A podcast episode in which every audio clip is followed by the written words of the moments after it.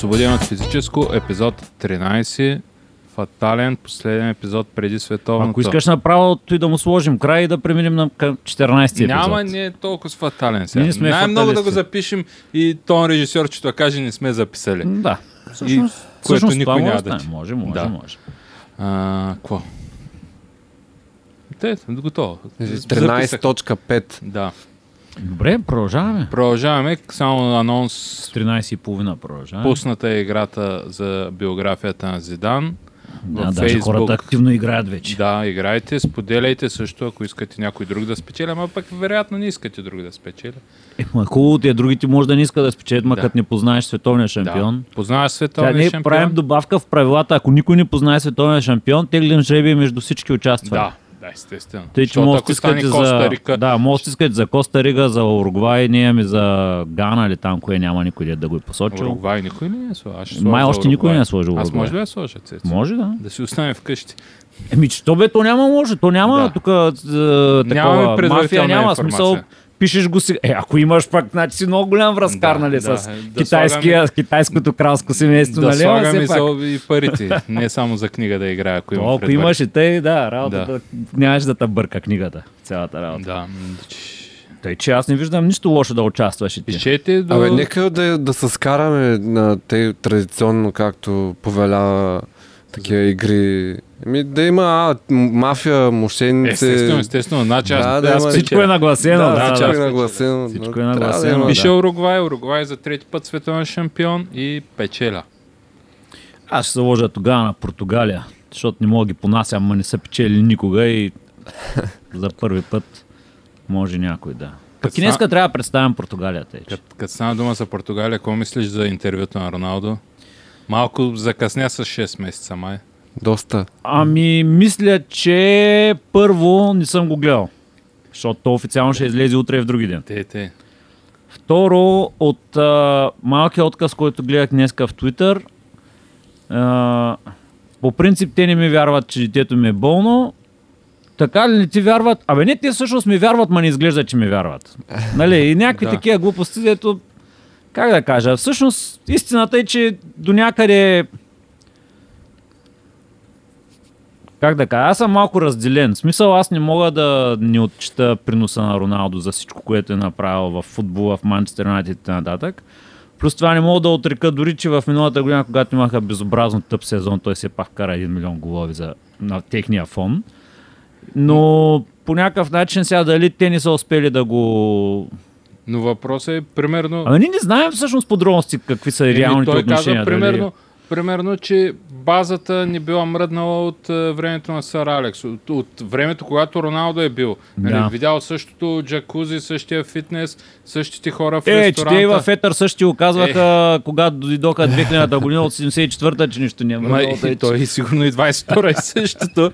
Сега, но... Не, 12-та година направиха малко ремонт, че бе.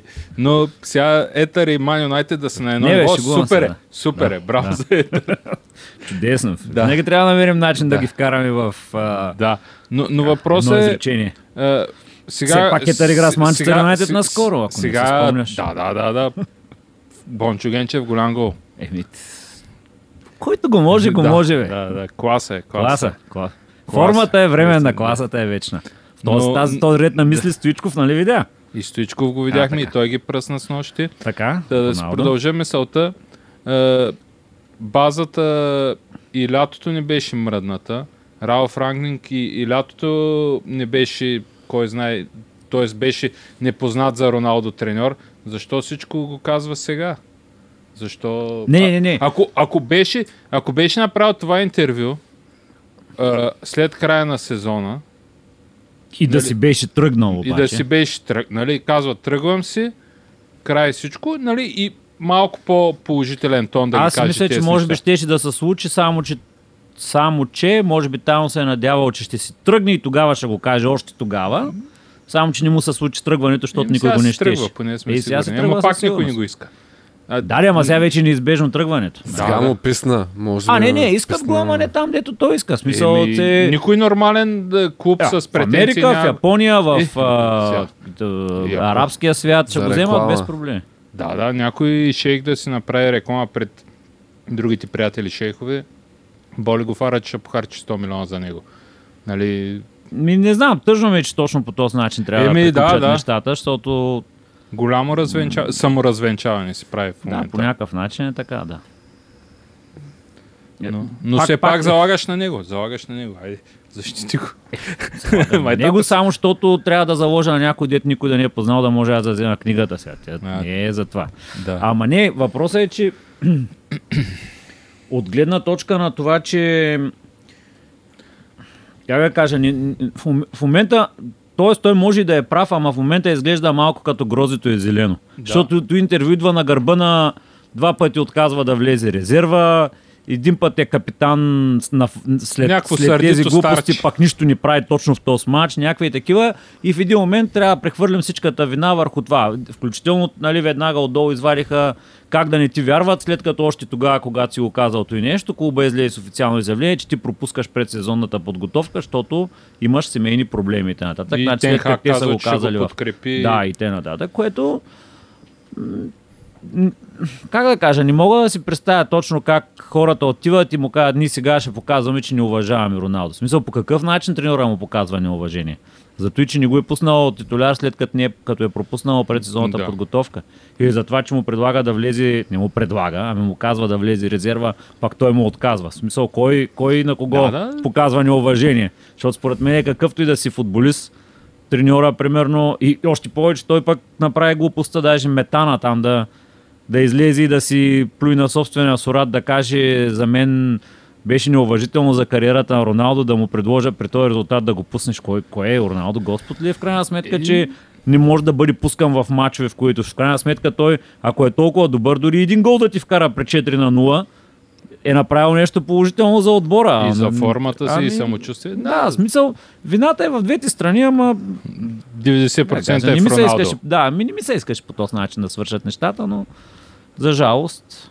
Да. Ще видим сега, може. Все пак спортинг да решат. Лошото е, че последната надежда Наполи и те му отказаха. Наполи... Що пък не да е ПСЖ? Те са способни на такова нещо. Да, ама нали може би до година. Да, ама може би не зимата. Шейха. Не зимата може. Може би лято. Да, може. Нали му беше мечта на шейха да събере Меси, Неймар и Роналдо в един отбор. Няма да ги събере. Пак най-вероятно, ако взе Роналдо, поне един от всичките си. Аз друга алтернатива, но тя няма се хареса на Роналдо. Защо не Аштън Юнайтед ли? Аштън, да. Аштън Юнайтед, които искат Халанд, ама биха се примирили и с Роналдо, според мен. Ама пък той Роналдо е за световно. Ама Роналдо е на световно, не може. Защо за целия полусезон? Вместо 28 дни за 6 месеца, да. Сега да вземат за един месец Халанд и после за 6 месеца Роналдо. И после Роналдо в ПСЖ пък те вземат Меси. Примерно ги раздиркат. За следващия сезон, нали? Да. Добре. Не, съществува варианта спортинг, според мен, ако той се натисне на спортинг, те няма да му откажат. И каже неща, пари, благотворителност. Да, вече аз реших, че вече искам да приключа там. Аз сплащам да игра. Еми да, Валер Божинов го прави.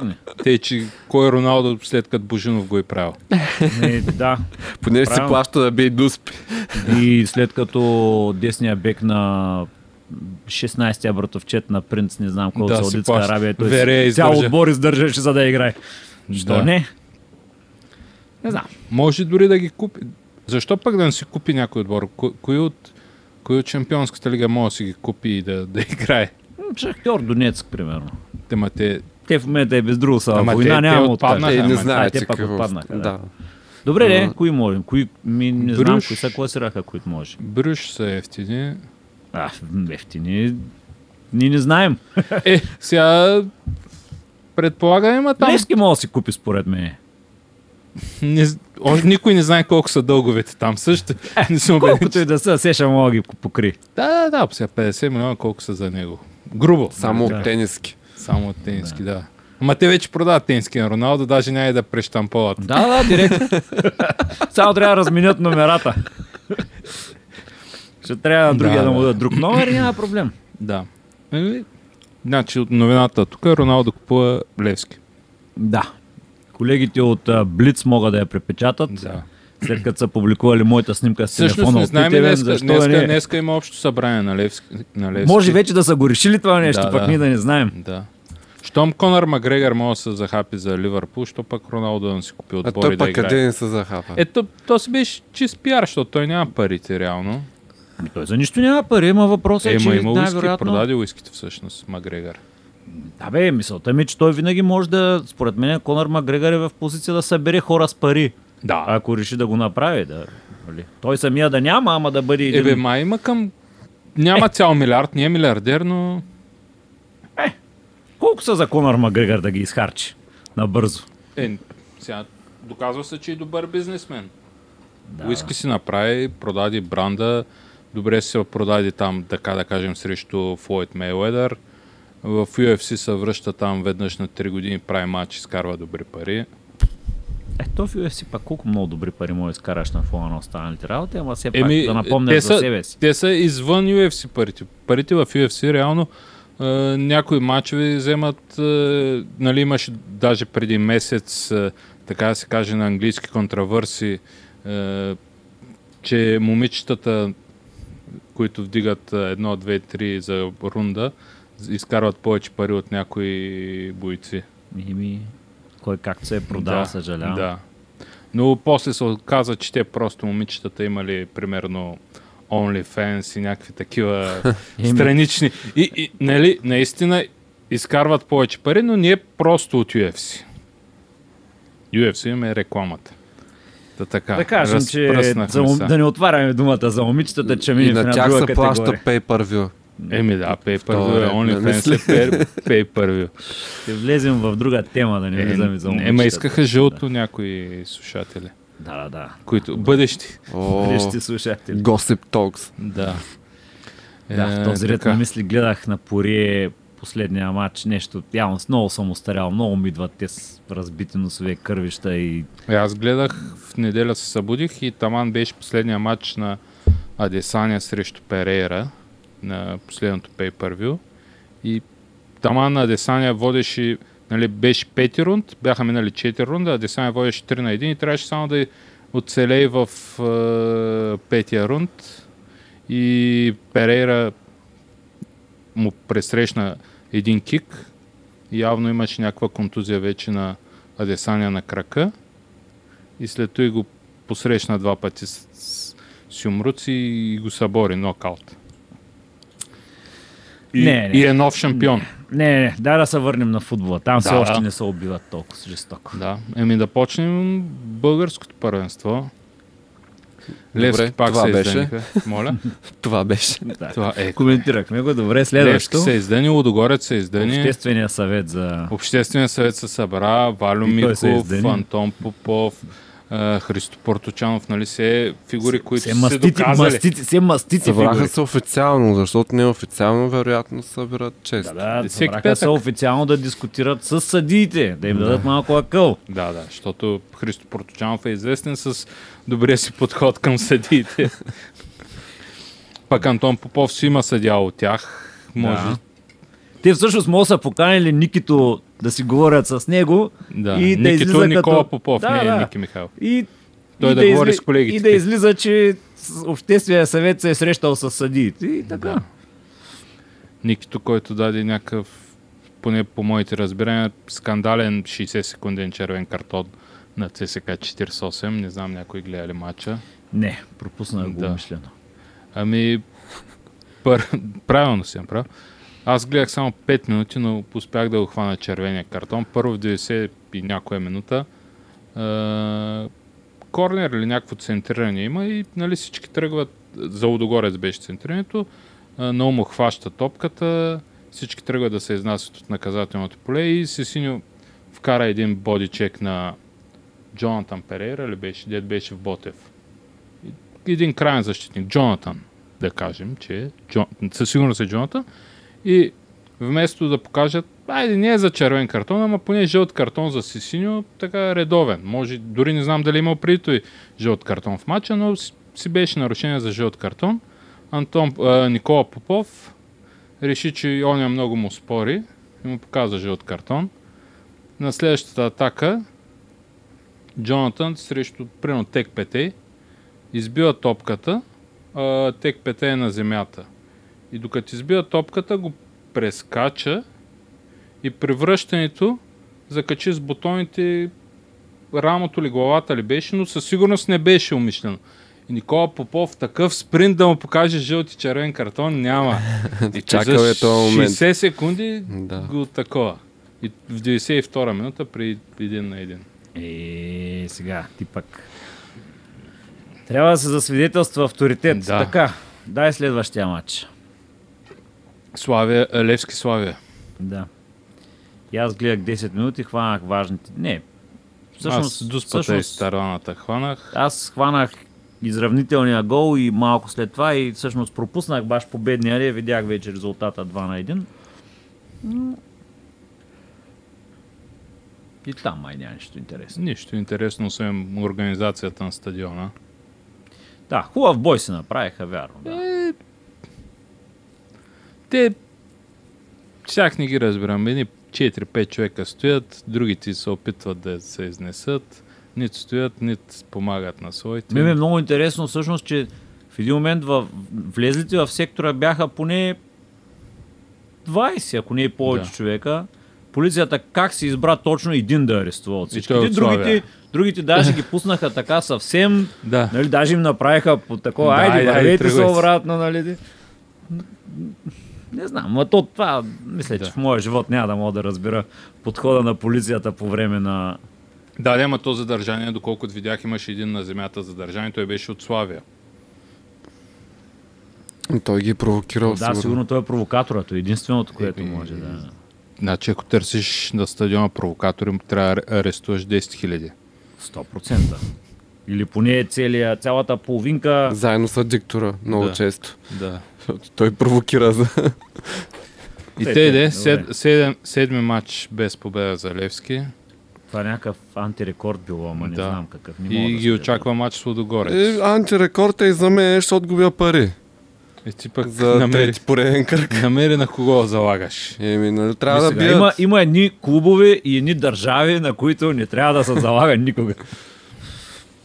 Защото винаги съществува шанса да бъдеш избит. Аз трябва да избивам вече. Три кръга подред. Еми срещу Лудогорец. Трябва да родят. Еми да. Мисля, че ако продължаваш да отвояваш коефициента всяка следващата седмица, рано или късно все един матч ще ти излезе. А да, те май даже два матча трябва да са... Два франкси на 3 дена, 4. Ако си отстранят за купата противниците. Да. Нали така? Да. Супер. Значи поне един ще е за Левски. Вероятно купата. Други май нямаше. То всъщност сега какво предстои? Два кръга за купата и Левски Лудогорец отложен. Не знам има ли други отложения. Лудогорец май 2 мача отложени имат и двата трябва играят. Не съм сигурен. Ама другия им отложен, не го знам с кой. Кога ще е Левски Лудогорец? Тогава. В смисъл през уикенда или през седмицата някъде? Никой не знае. Нали казах там за купата как вървят 5-6 дена. Да. И някъде измежду тях ще играят и за първенството. Да, между двата кръга за купата мисля, че... Добре. Сложна е програмата. Да. И световно имат да предават. Добре. Англия. Борнмут победи Ман Сити. Как бе? Брентфорд. И аз ги бъркам. Няма значение. Аз не позволям. Да, аз като ги прочита и се чуя се. Те ли бяха от Тесо? Не ли бяха? Да, мисля ги и аз всеки път. Да. Ете и Борнмут биха, ама Евертън. Да, имаше два пъти голям бой. Да. Имаше и Алекс Йоби с Търстинската. След матча имаше така горещи сцени между феновете и играчите на Евертън. Тежки псовни и други неща. Малко им е, според мен. Да. Което беше странно, защото те допреди 3 кръга бяха така във възторг и... в еуфория, че при Лампард нещата се случват и говориха едва ли не за класиране в горната половина на таблицата. Защото се намираха там. Гледах такива кадри. И в един момент 3 кръга загуби се говори, че са фаворити за изпадане и се обърнаха феновете веднага. Сините от Левски в един момент много бяха дръпнали, обаче 7 мача не могат да бият сега. Те и те говореха за шампионска лига. Да, те и те шампиони щяха да стават, но в момента работа не е добре. Но не го махнах за сега. И между другото, аз нали, колко отбора станаха? 3 май. Които смееха? Да, не, Вила, които конкретно назначиха там Вила, последната седмица. Вила, Саутхемптън и Увърхемптън. Да. Мисля, че добър подхода точно преди паузата.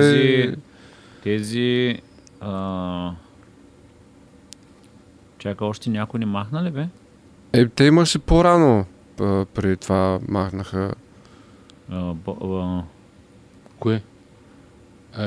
Борнмут смениха също. Борнмут смениха, а ти и Брайтън смениха, ама то там, защото то се отиде в Челси. Да, ама в смисъл, че беше по... Но сега последната седмица, са 3 треньорски смени на отбори в дъното, нали, в втората половина на таблицата, които, да, и аз съм съгласен, че на време, в точния момент, защото сега има 4-5 седмици да си тренират с... който е наличен. Да, те не са... Нали, като водещите отбори с 15 национали. Не знам. Така че ако някой отбор има след паузата втория, третия мач да уволни треньора, бъде доста, може би, необмислено. Но пък те там пак имат 2-3 седмици почивка след FA Cup и първата на януари. Къде чак, е почивката? 2-3, чак 2-3 няма направи. Ако сложим първия кръг на FA Cup, т.е. третия, и после един кръг има, който и в 2 седмици. Нали, дето 5 отбора игратената. Но не е същото като 4-5 седмици сега. Да. Реално сега има 40 дена. До 26-ти. Защото и за Челси се говоря. Малко мисля, че избързаха. Мога да си върнат тук. Челси, Евертън. Тухел е свободен. Лидс. Или мога да си върнат Лампард. Борнмут се говори, че се оглеждат в Биелса. Защото Борнмут още са с временния тренер. То даже... Но пък се справят добре. То даже мисля, че това, което прочетох, беше от типа на, че едва ли не той се е предложил. Малко те прозвуча. Едно от заглавията ми прозвуча като, че може и аз да такова, може и аз да... Моите бяха, че се оглеждат в него. Да, оглеждат. За добре, окей, нека се огледат. Да, не, той идва периода, в който трябва идва само Вардайс. Аз лично си мисля, че няма, само Вардайс се пенсионира вече.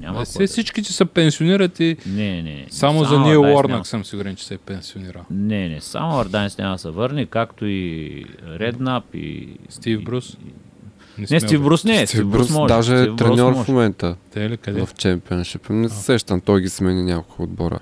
Беше на Уест Бромич, ама го уволниха. Уволниха от Уест Бромич, ама не знам къде е на друго място, но примерно сега Лутън са с вакантна позиция, доколкото всъщност, освен ако не са назначили някога, да веднага да съм пропуснал. Възможно е, да. Всъщност това е много добър вариант. Кой? Бончо Генчев. Бончо Генчев. Бивша тяхна звезда. Мисля, че няма така сертификат. Той бързо ще извади Боби от Михайлов и негов човек. Курсовите последните 6 години всъщност ги изкара. Да.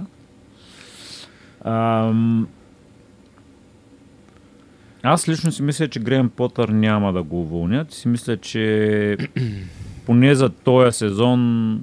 Ще го изтърпят. Те ще го изтърпят, ама аз мисля, че направят и някакви резултати. И вероятно ще влязат в Шампионска лига. Лично мое мнение. Което ще му даде шанс за следващия сезон, ма там ако нещо не се получат нещата. По-скоро аз така смятам. И в началото на следващия сезон. Да, вероятно ако тръгнат. Какъв му е проблема? Просто твърде голям състав ли има и се бърка какво да прави?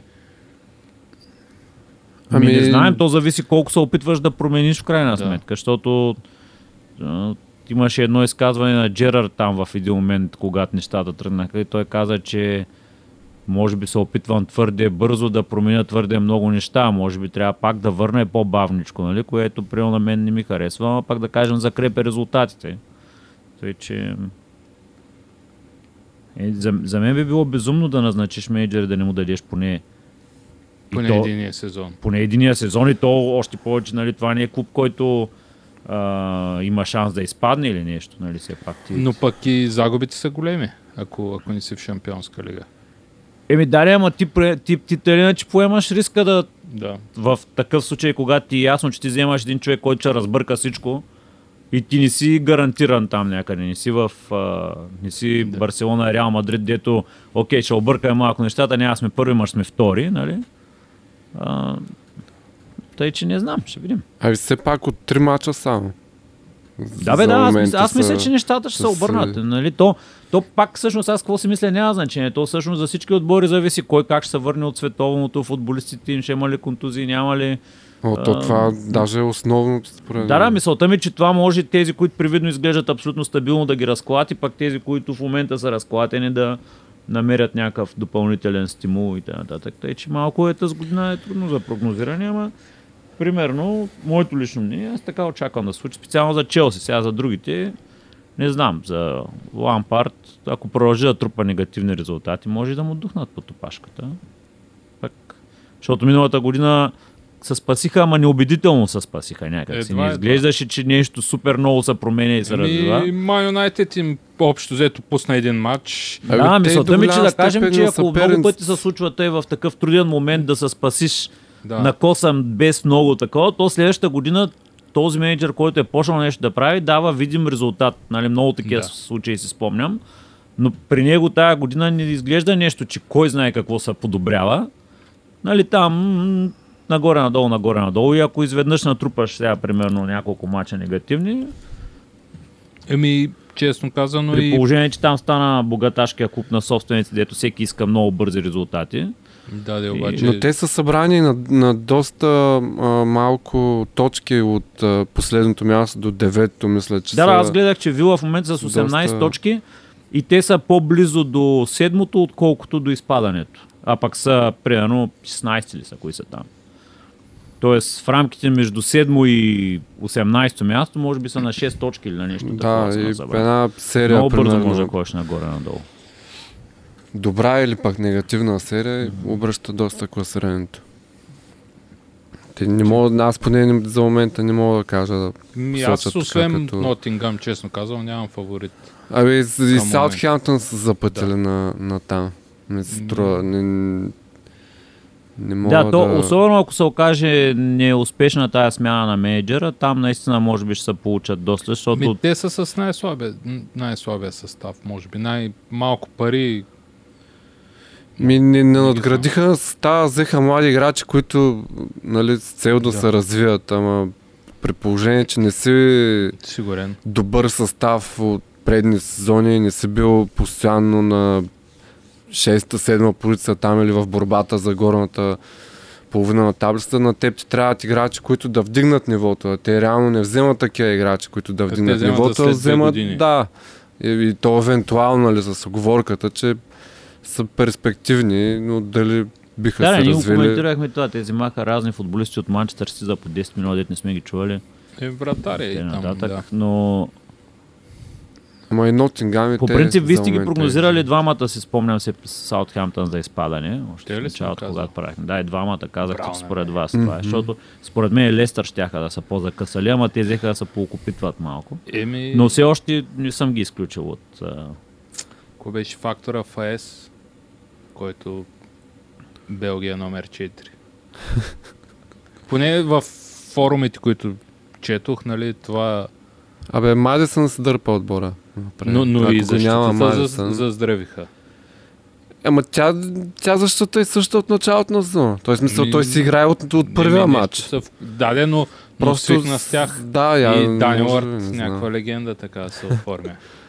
Не знам дали ще успее да изпревари Хенеси за вратара, ама би трябвало. При положение, че Хенеси не важи и то е втори пореден сезон. Много вероятно.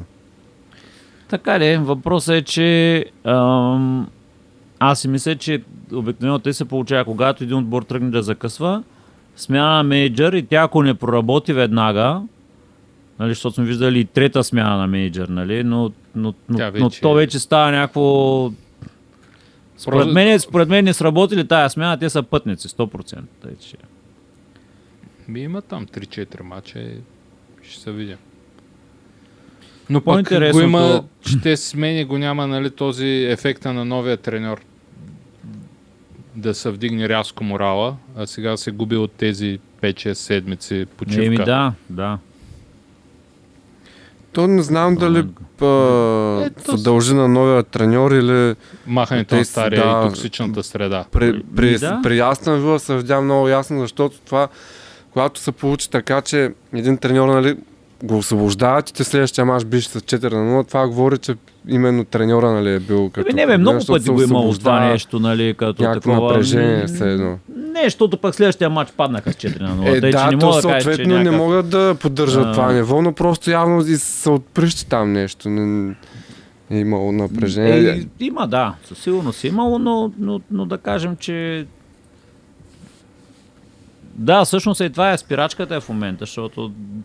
не можеш, изиграваш два мача и след това имаш 5 седмици почивка и там вече, ако наистина мениджърът ти може да сработи нещо добре, може да се окаже, че си по-добре излизаш, а иначе ако си разчитал само на ефекта нов мениджър, малко...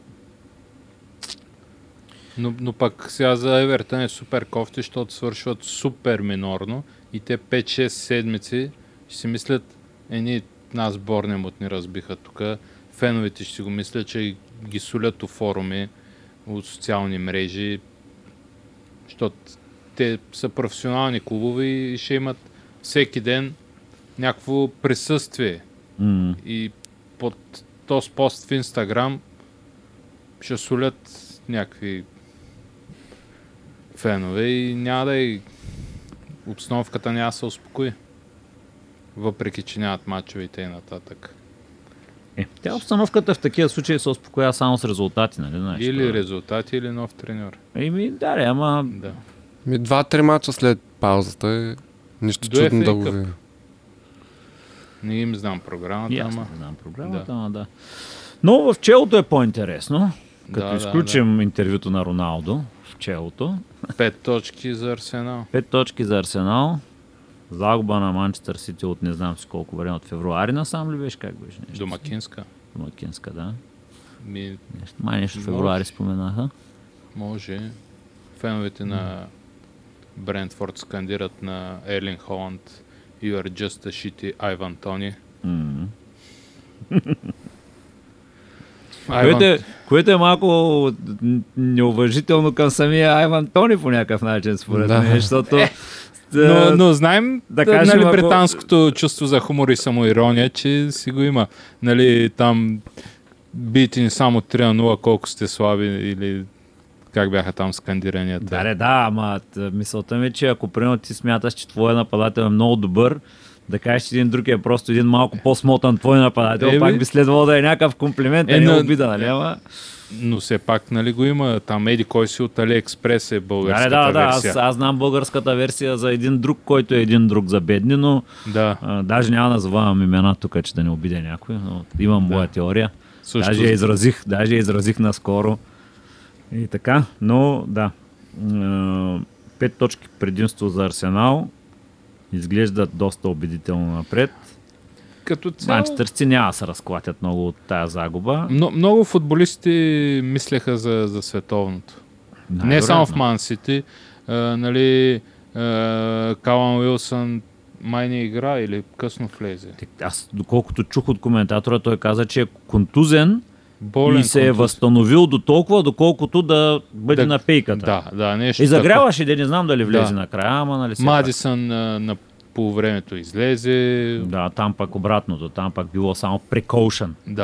Айде да ги пазим. И мисля, че много от звездите и в Ман Сити, и в Челси, и където и да е, мислеха за световното. Ами доста треньора, между другото, изразиха и Фрео също притеснения от този факт, че играчите не излизат напълно концентрирани на 100%, мислейки за двубоя, по-скоро с така едно на ум за световното първенство и това може да се окаже в даден момент в влизане в единоборство, ако не си на 100% концентриран, да предизвикаш контузия, и контузия, и или на себе си, или на играча срещу тебе, което не е никак окей. Абсурдно е. То това нещо със сигурност се случва, защото няма как един играч, който, примерно като Мадисън, който нали, до последно не се знаеш дали ще бъде в разширения, да. Не в разширения, става в окончателния.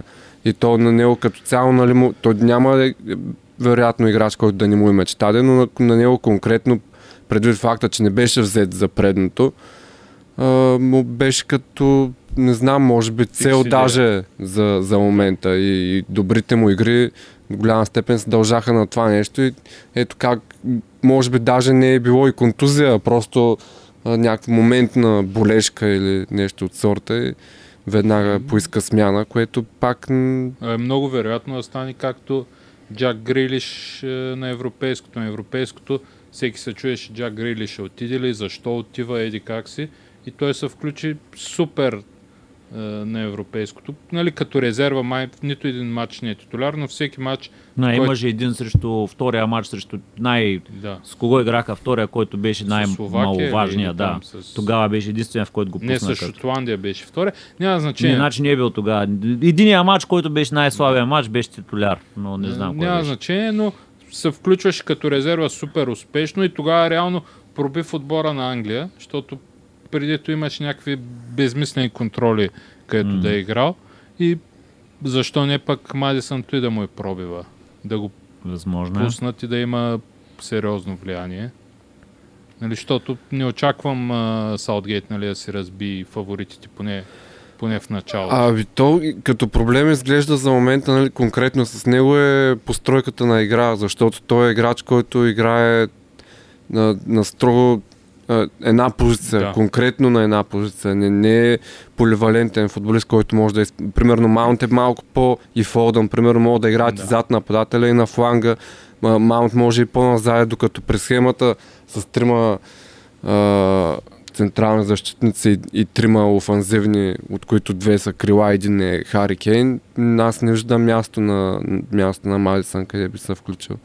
По-скоро като резерва в периферията, може би, но пък може да видим и нещо неочаквано и да бъде... Няма да го пусне в един момент. Може смяна на системата. Аз все още не мога да го разберем. Като тройката централни защитници, кои биха играли, все още не мога да... При положение, че Магуар не е играл, нали, а в случаите, които игра, не беше много убедителен. Той като цяло, нали, не си много убедителен в Юнайтед и има спад всеки сезон във формата и то няма футболист, не може да ги наредиш трима. Ти за двама се чудиш, нали, каква да е двойката, камо ли за трима. Тримата като чудиш Кайл Уокър, Хари Магуар и Джон Стоунс и се чудиш кой ще се издъни. Но пък са се свикнали и тримата и изиграха цяло европейско първенство, така че нищо чудно и да се започнат и тримата. Ще видим. Така де, Юнайтед биха, нали? Биха Фулън, да. Биха Фулън трябваше да бие. Новата си звезда, може би. Карначето.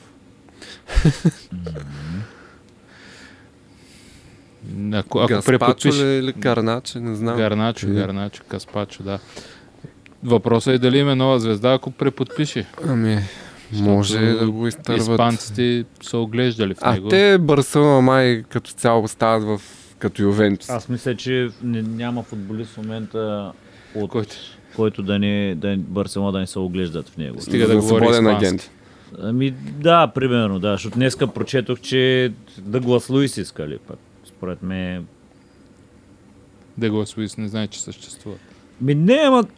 Аз много го харесвам, но той очевидно има липса на скорост. Някак си според мен при всички останали футболисти, на които Барселона още се оглежда в тях, някак си ми се струва, че този е по-назад списъка, ама то не значи, че не могат да се оглеждат с него. Те се оглеждат.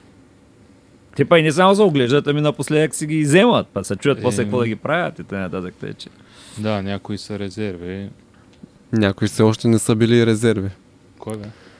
Берин, мисля, че не е бил в групата все още. Там фешън ригата. Той при младежите му е. Да. Пак той там сам си искаше. Аз мисля, че той си им каза, идвам тук, искате ли ма. При положение, че от Арсенал, нали, вече, то беше ясно още преди найма, че няма да стъпи повече на терена нали, за Арсенал да играе. Предният отбор беше Бетис. Да. И сега Барселона, що не е? Да, още няма. Със сигурност не е крачка назад, въпреки че не играе, нали, но като отбор. Наполи колко точки направиха? 8? 8-10? Не съм сигурен. Не съм гледал. Но те, между другото, те Аталанта имат 3 поредни. Или 4 даже станаха вече загуби. Аталанта отпаднаха деца. Не, мисълта ми е, че се редуват там кой да е втори, трети. Ювентус сега 6 поредни победи някъде ме изписа. Не ги знам какво стана. Нещо чудно са качили. Интер те са с добра форма. Милан, Ювентус, Лацио. Интер и те с 30. Но Милан са на 8 точки. 8 не е... 8 за 15 кръга не е малко. Не е малко, ама не е и... Да. Особено в Италия... Не... Кой знае каква. Случва се. Арнаутович, който Ман Юнайтед не го взеха сега. Втори голмайстор. В Англия на... Нюкасъл е много интересно, между другото. Там... Същия състав пък. Ами да, реално с две подобрения. Нали, Ботман и Гимараеш. И той Гимараеш е на половин сезон. И Трипиер. Да, и Трипиер също. Но пък се превърнаха тези тримата в доста основни фигури за отбора. И някак си... И тримата вдигнаха доста класа на отбора. И те в момента играят, освен... Те някакъв комбиниран такъв стил на игра. На момент са типичния британски футбол, рушащи играта на противника, но пък и играят с много подаване и с изграждане на атаките и директен футбол, и срещу Ливърпул, и срещу Ман Сити особено направиха доста добър матч, надигравайки се срещу тях, не само да ретат. Не се притесняват от големите, видимо. Не знам, те с Юнайтед играха ли? Не съм сигурен. Мисля, че не. Но не съм сигурен на 100%. Те само една загуба, нали? Само от Ливърпул. Нюкасъл, да. Една загуба имат. И те 90 играеше са добро. Трудна беше. Не беше много да се загубили, нали, като игра. Да, бяха си доста равностойни. Но за мен изненадата определено на сезона не е толкова Арсенал, колкото Нюкасъл. Със сигурност при положение, че миналата година по този време още нямаха победа. И не само заради, нали, конкретно в момента третото място, е като цяло вече израстването на отбора. Изглеждат като супер стабилен, особено в защита. Долу-горе защита е същата. Нали? Привидно. Да. Привидно, сега наистина и Ботман и Трипиер са там, но Шарси е още там. Но пък Ботман не е на световното. Не го ли състава? Не го харесаха. Те и Джоелинтън не викнаха, май да кажем, че там... Там няма. Там беше готино изказването. Да, факет. Факет ли беше или какво? Нещо беше, че имаме такива като него в... Да, ама не, то беше... не знам в кой подкаст слушах, нали, Бруно Гимараеш вика, нали, пост в Инстаграм, примерно, страхотна победа, хайде сега на световното, и отдолу Джоелинтън, fuck it! Може да е очаквал, не знам. Аз, между другото, Еди Хал в Борнмут му също ми правеше така доста добро впечатление. Те се опитваха да играят доста привлекателен футбол, а и да вкараш 4 гола на Челси, не много такива новаци биха се похвалили с подобно постижение. Обаче първоначално в Нюкасъл смятах, че грешат с неговото назначение от гледна точка на това, че той не е треньор, който до момента е боравил с такива средства и да трябва да вече, нали, за бъдеще се оправя с играчи от световна класа.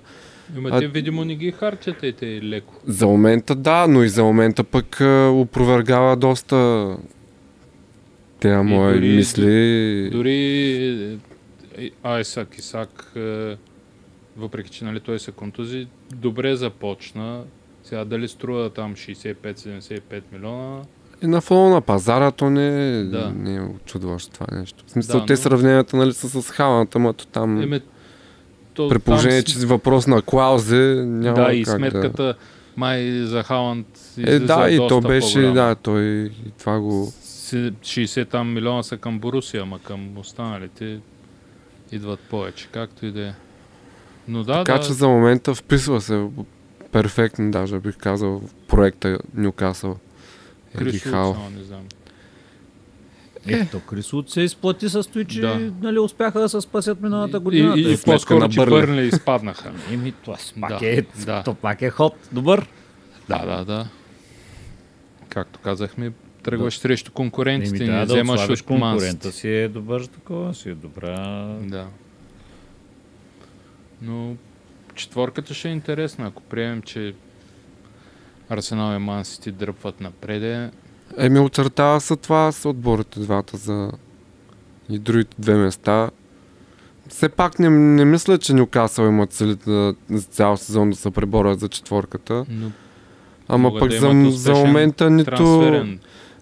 между другото, това за Арсенал в момента се обсъжда дали бюджета, трансферния бюджет за лятото да не бъде преместен за зимата и да бъде инвестирано върху крило и вътрешен халф. Въпросът е, могат ли да намерят добри... То номер е, че нали, знаем зимата по принцип как никой не иска да си пуска играчите и така нататък, но пък срещу повече пари със сигурност биха пуснали отколкото. Ами за него се говори доста. Според мен той няма да се включи за... Не знам. От първата седмица.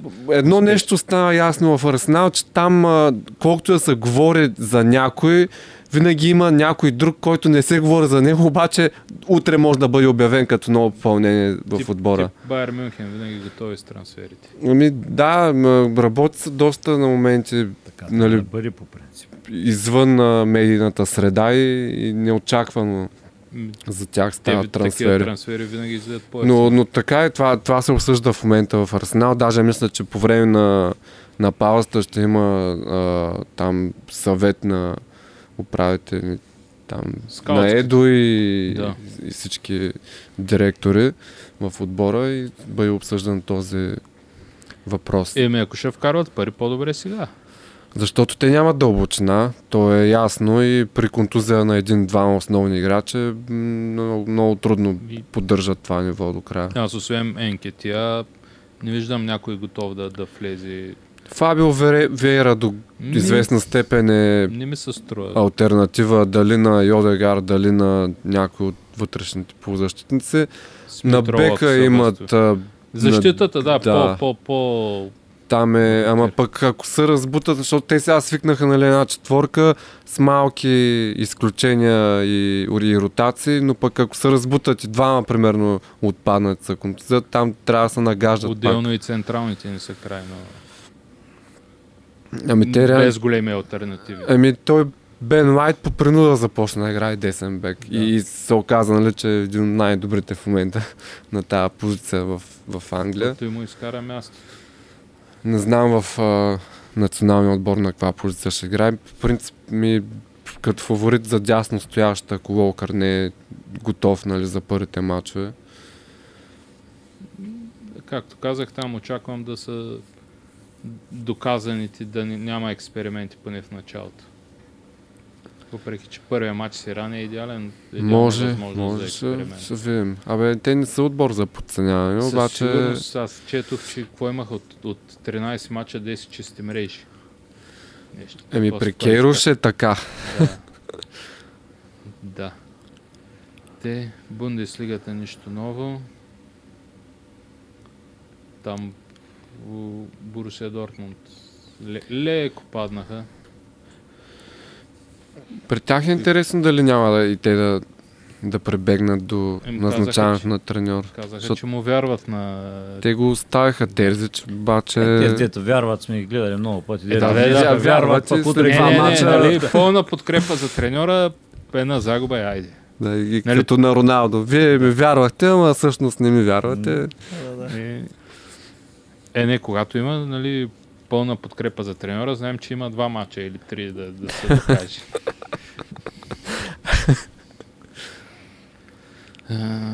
Италия казахме Наполи 8 точки, Милан 2, Ювентус 3, Лацио 4, Рома добър матч направиха с Торино, кое беше 87-8 година, аз пак минута изгониха Мауриньо, в 90 плюс Белоти изтърва дуспа срещу бившия си отбор и... двойният агент. Да, двойният агент. И следващата там атака, първо Дибала удари греда и Неманя Матича оцели и вкара гол. Изравни за 1-1. Но не са убедителни. И Мауриньо започна пак с неговите типични срещу номера. Да, да, да настройва футболист срещу него. Там имало един непрофесионалист, Алабала. Да, който подкопавал труда на останалите на отбора. Еми, като не тръгне работата, някой трябва виновен и да не той. В Испания Барселона излязоха първи след издънка на Реал през седмицата и Анчелоти са оплака, нали, общо взето. Май не е директно, но че много футболисти мислят за световното, което си беше така. Еми, няма да има вече това проблем. Да. Сега следващото извинение да измислят от сега. Имат време да помислят 4 седмици. Наистина така изглеждаше. Вероятно пак ще е световното. Да, уморени са от световното. Още си мислят за световното, ще бъде да. Първо, после ще бъде уморени са от световното. Неприятна загуба на четвърт финала. Да, накрая ще бъде, имат лоши спомени от световното. И накрая ще бъде, в крайна сезона ще бъде, мислят за следващото световно. Да. Или може да е уморени са от дългия сезон. Защото той е... Еми, те 2 години няма реално почивка. Като включиш ковида, може и 4 да са. Да, те стават малко повече. И какво да ходим към световното? Аз само интересно да спомена. Този не е интересно, ама да споделя нещо, което гледах оня ден по повод... Нимай си говорихме преди време при тренерската смяна на Астън Вила, че има един треньор, Остин Макфи, който се води треньор на статичните положения, който е помощник на треньори в шотландския национален отбор, който вече трети менеджер се сменя, обаче той остава назначен. С тебе си го говорихме, да. Извън ефир. Може. Да, в смисъл, може сме оговорили още при смяната с Джерард, не знам.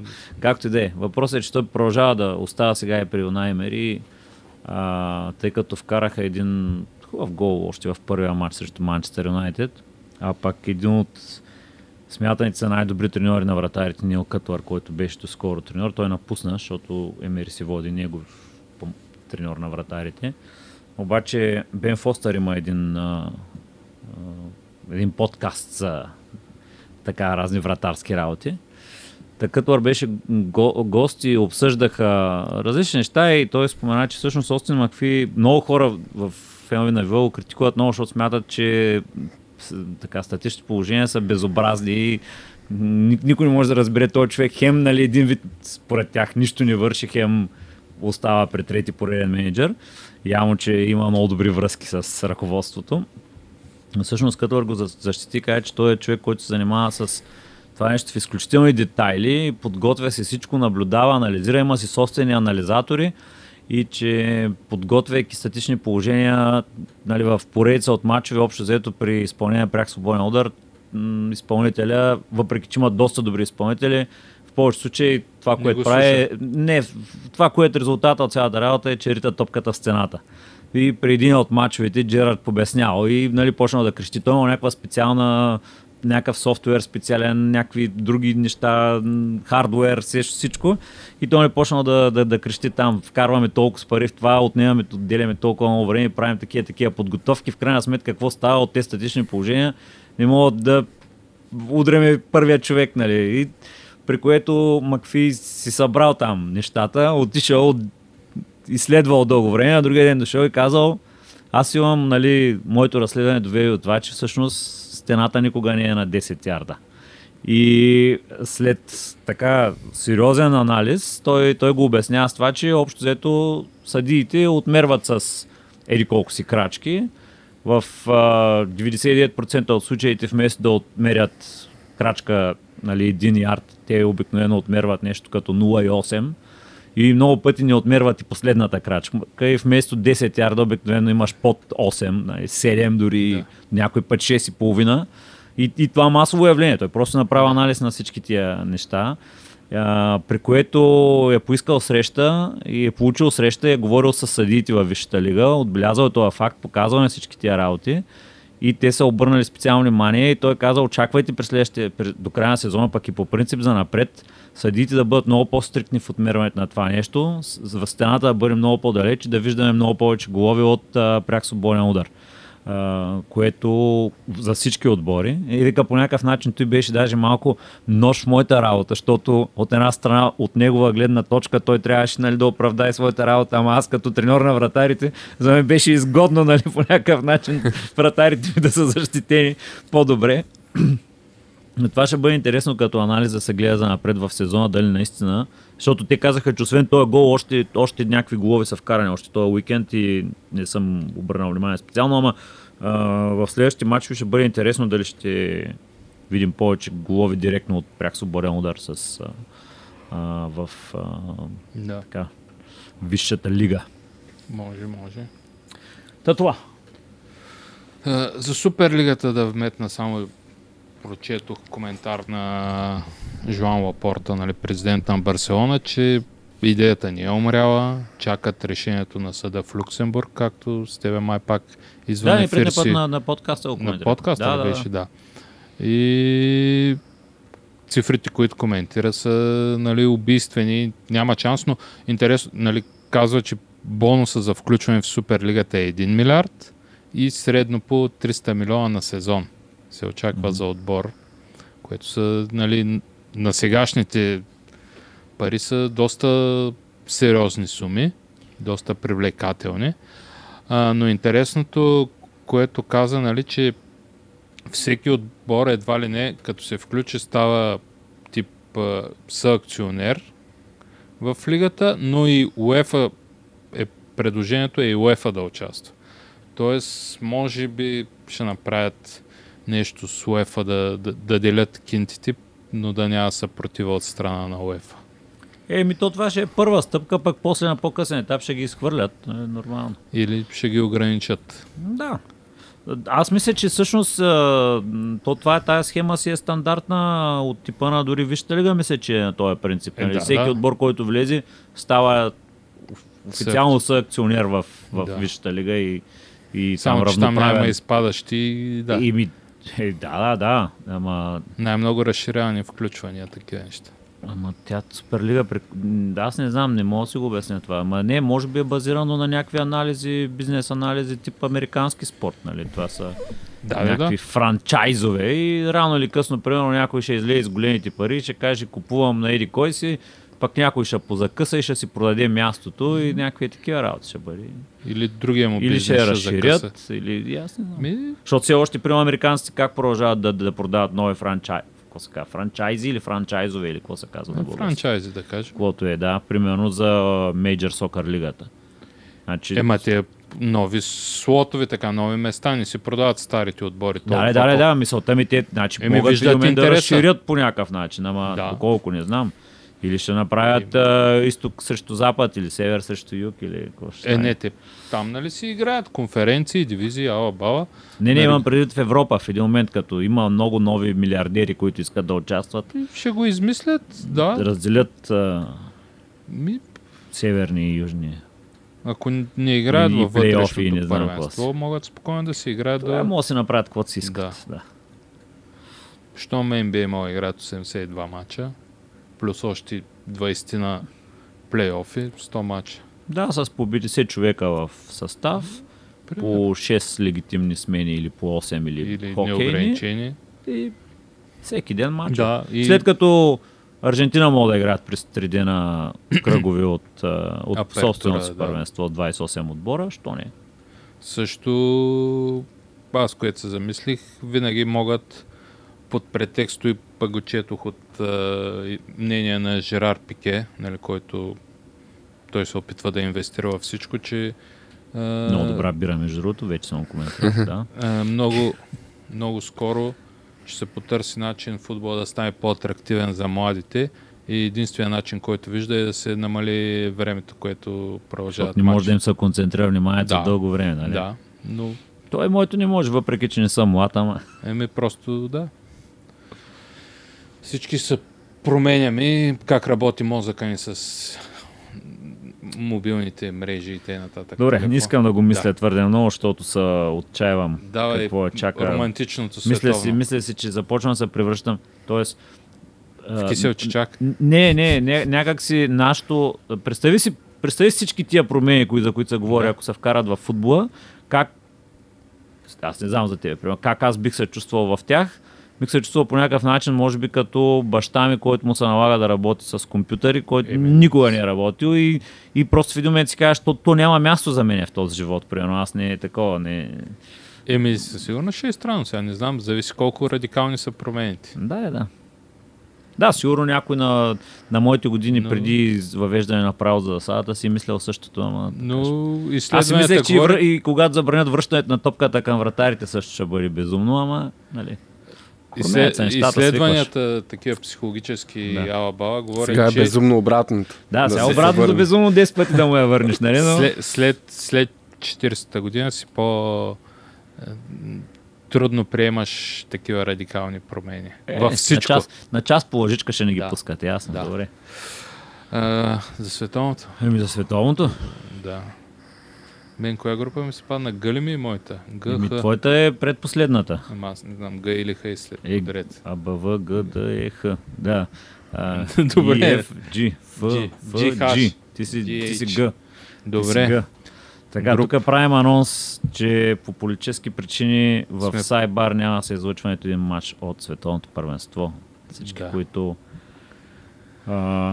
така планират своето участие в него, могат да знаят, че матчове от световното първенство не може да гледате при нас. За сметка на това ви насърчаваме, приветстваме и каним да гледате всякакъв друг футбол, когато ви е удобно и когато поискате на нашия екран с приятели, с неприятели или каквото ви влече.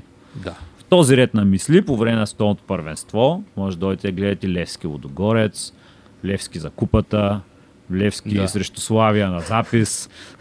Да си пуснете, Левски срещу Антверпен, Левски срещу Олимпия, Любляна. Тук събрахме всички фенове на Левски. Хайлайтс на стари световни първенства в момента им доста модерно. Да, много добра идея. Можем всеки един алтернативно. САЩ 9-4 да пускаме. САЩ 9-4, Мексико 8-6. От 8-6, мисля, че са първите, които съм виждал.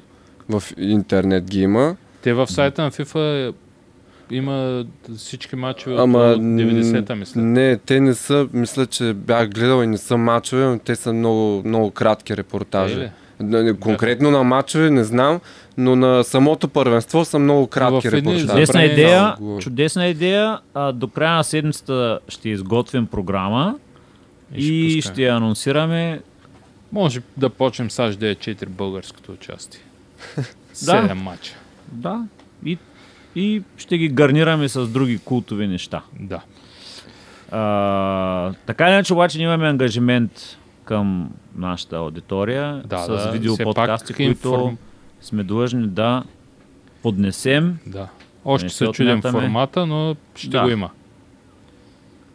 Да, в този ред на мисли днеска прочетох заглавие. Род Стюарт, който казва, че са му били предложили повече от 1 милион паунда за участие на... Аз мисля, че това е поне 6-то такова заглавие, което чета. Нали, само различен изпълнител и казва, аз няма да пея на откриването и всеки от тях изтъква не спазване на човешки права, всякакви такива неща. Аз мисля, че Род Стюарт наистина може да бъде искрен в това нещо. Може да си позволи съвсем спокойно да откаже 1 милион. Защото... Аз за някой рапър четох и за Дуа Липа. Сигурен съм, че и Азис и Галена могат също да кажат, че няма да пеят на откриването, но да кажем, им отказват предварително. Да. Дори да не си мислят да ги канят. Да. Сега... Да, в този ред на мисли също видях дизайна на екипите на Дания. Не знам дали го видяхте. Не. Дето не им дали Human Rights. Не. Решение на Хумел е всъщност емблемата на Хумел и емблемата на датския национален отбор реално почти не се забелязват върху. Направени са гумирани в същия цвят. Да, те не искат да се рекламират по време на На да, това е направени са в червено, леко гумирано, мога го видиш отблизо, отдалеч не можеш да забележиш. На тях ли отказаха там втория екип да ни... на тях мисля, че им отказаха надпис, който е човешки права за всички или нещо такова, да. Което всъщност няма нищо политическо или дискриминиращо или каквото идея, обаче въпреки всичко... Малко са така, наострени всички. Да, ама това е същото като пускай преслава, нали? Кажи ми, кое е обидното в пускай преслава? В самия надпис. Да пробват с пускай галена, дали пак ще се обидят. Да не говорим, че в дисциплинарния правилник всъщност няма, по това го говорихме там, че то е записано за обидни скандирания, няма за издигане на плакати с нецензурно съдържание, както те го тълкуват. И за тях пак може. Мисля, че има и плакати, тапети с нецензурно. Но пускай преслова, със сигурност няма нищо нецензурно. Може би хората, какво си, те си знаят какво си мислят. Хората за преслава някак си и нещо нецензурно веднага им са. Ако... Да не учат децата новото поколение. Мисля, че на преслава истинското име е Петя. Ако напишат пускай Петя, проблем ли ще? Не знам, трябва да пробваме. Трябва пускай Петя, пускай Галена и пускай Азис, да видим как ще реагират на всеки един. Ако ги губят за пускай Азис, могат дискриминация нещо може да. Да. Така, да се върнем към световното, което е на някакво абсурдно място. По абсурдно време. Но пък хубавото е, че мисля единственото първенство, което може реално съществува невъзможност, ако си на място, да посетиш 4 мача за един ден.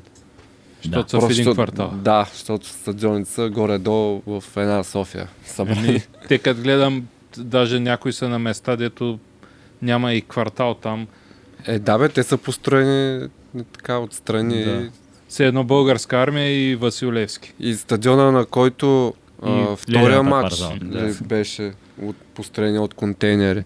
Който ще го пращат в Уругвай. Ако Уругвай спечелят. Ще го разгубят, ще го пратят. Да. Стоко, много ми харесва. Сигурно ще го разглабят, ама това не го знам. Първо бях чел, че ще го дарят на някаква държава в Африка, но вчера оня ден излезе новина, че ако Уругвай и Аржентина, ли кои са кандидати, обща кандидатура за някой световно там 30 и някоя година, и ако те спечелят, Катар казали, че ще им го дадат. По-бре го подарят в Африка, защото до 30 и някой, аз сигурно ще измислят още такива технологии, че то ще бъде... Мане, той да ни раздясат, ще ги намажат с протекта 3 в 1, ама въпросът е, че ще се окаже, че вече някакви нови изисквания на FIFA и FOFA за стадионите ще има и той ще се окаже, че не отговаря. И... ще видим след това световно първенство. Дано да няма някакви... Но да, то е единственото...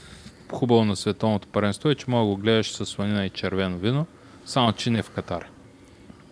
Защото там сланината и червено вино не са на почет. Да. Ами да. Струват пари. Да, ако тръгнеш в тази посока, мога да се радваш, че това ще е единственото световно, което няма ти много горещо, примерно, докато няма комари. Да, но това човек си търси. Но пък кибирите ни варят толкова. Дали? Поне за себе си. И така, група G. Там са бразилците, камерунците, големия фаворит на Бразилия. Бразилците на Африка, сърбите, бразилците на Балканите, които имат мала маракана, и швейцарците, които са косоварите на Алпите. Така. Нали, той не беше много коректно, но то цялото първенство. Human rights for all, айде, давай. Нали, втория албански национален отбор. Всеки има право да играе някъде, пък още е под швейцарски флаг да е. Да. Кой съм аз да съдя Шакири, че е леко лайно? Той не е само той. Е половината. И аз ще кажа, имам и други имена да добавя списъка, ама така. Така, за бразилците, както знаем, 5 пъти световен шампион, бореца за 6-та. Май са фаворит. Влизат като фаворит, букетата казва, че са фаворит. Отбора им изглежда стабилен, няма някакви сериозни експерименти, като гледам. Интересно... Освен Дани Алвеш. Даниел беше най-сериозният експеримент. Да. Това не е експеримент, бе. Това е просто така... талисман. Залагаш на... помощник треньор. Залагаш на провереното. Да. Еми... не знам, той беше световен шампион с тях. Да. Да. И Неймар и Тиаго. Да. Интересно при тях, че мога да разделим отбора на две. Полузащитници и защитници. Не, защитниците и полузащитниците са по-скоро опитни. От полузащитниците и защитниците единствено Едер Милитао и той е на 24. Всички останали са 25 нагоре. Опитни, мога да кажем, че са опитни. Докато при нападателите е обратното. Освен Неймар, всички други са 25 и надолу. Но пък са доста утвърдени имена, нали, вече последните два сезона особено. И Винисиус, и Антони. Антони не чак толкова, но... пак. Рафиня. Рафиня, Ричарлисон са си утвърдени имена. Така че мога да кажем, че в защита отзад са по-опитните, докато напред... ти вратарите мога да сложиш към опитните. Да, и тях. И тях със сигурност. Нямат дебютанти, нали, с най-малко мачо, мисля, че и Габриел Мартинели, но все пак има. Някакво толкова да се... дебютанти като в самия национален. Защото ми беше интересно, нали, има в някои държави пълни дебютанти, но при тях няма. За Камерун, какво да кажа за Камерун, имат няколко по-известни, поне на мен, футболисти. Нали, най-резултатният им играч е Винсента Бубакар, който обаче отишъл из арабските страни за пари и не знам в каква форма ще дойде. Играе за Ал-Насър. Чупомотинг влиза от Байер Мюнхен в май доста топ форма. Да. Той със сигурност. Преоткриха се нападателя по този сезон. Ангуиса от Наполи също и вратаря на Интер, Унана. Там им липсва, както говорихме с вас, Жоел Матип, но той липсва от доста години, така че мисля, че 2015 се беше отказал от националния отбор след там разправия с треньори, федерация, общо взето ги обвиняваше в непрофесионално отношение. Обвинявал, не че съм бил там. Да, не. Сърбия влизат с атомно нападение, може би, но в защита не са толкова стабилни, докато примерно преди две световни бяха с примерно Бранислав Иванович и Неманя Видич в защита. Сега няма толкова известни лица в защита, но при тях интересно е, че имат 11 човека от серия А. Може би са по-малко, защото май едните са Верона в серия А ли са? Серия А са. Значи няма да са серия А след това. Да, ясни. И 6-7 човека от Испания, но със сигурност са отбора с най-много играчи от Италия, защото италианците ги няма. Значи могат да се защитават. Да, италианците със сигурност ще са за сърбите.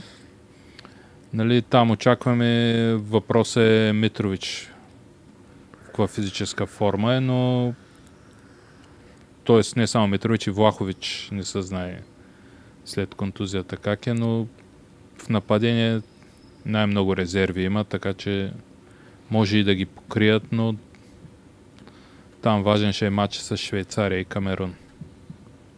Те почват с Бразилия, така че ако направят успешен матч срещу Бразилия, независимо от резултата, но просто си повярват, може да е от доста добро значение за тях. Швейцарците, мисля, че ако им погледна състава от европейското, ще има трима души променени, не повече. Да, горе-долу. Нали, вратаря е ясен, сигурно мога да кажем и защитата Аканджи, Родригес, Фабиан Шер. На халфовите са същите. Напреде ще се чуят там Сеферович, Ембол и... Горе-долу пак се чуят кой да използват като в по-малко лоша форма. Да. Но състава е общо взето същия, може би последно световно за тях в този състав.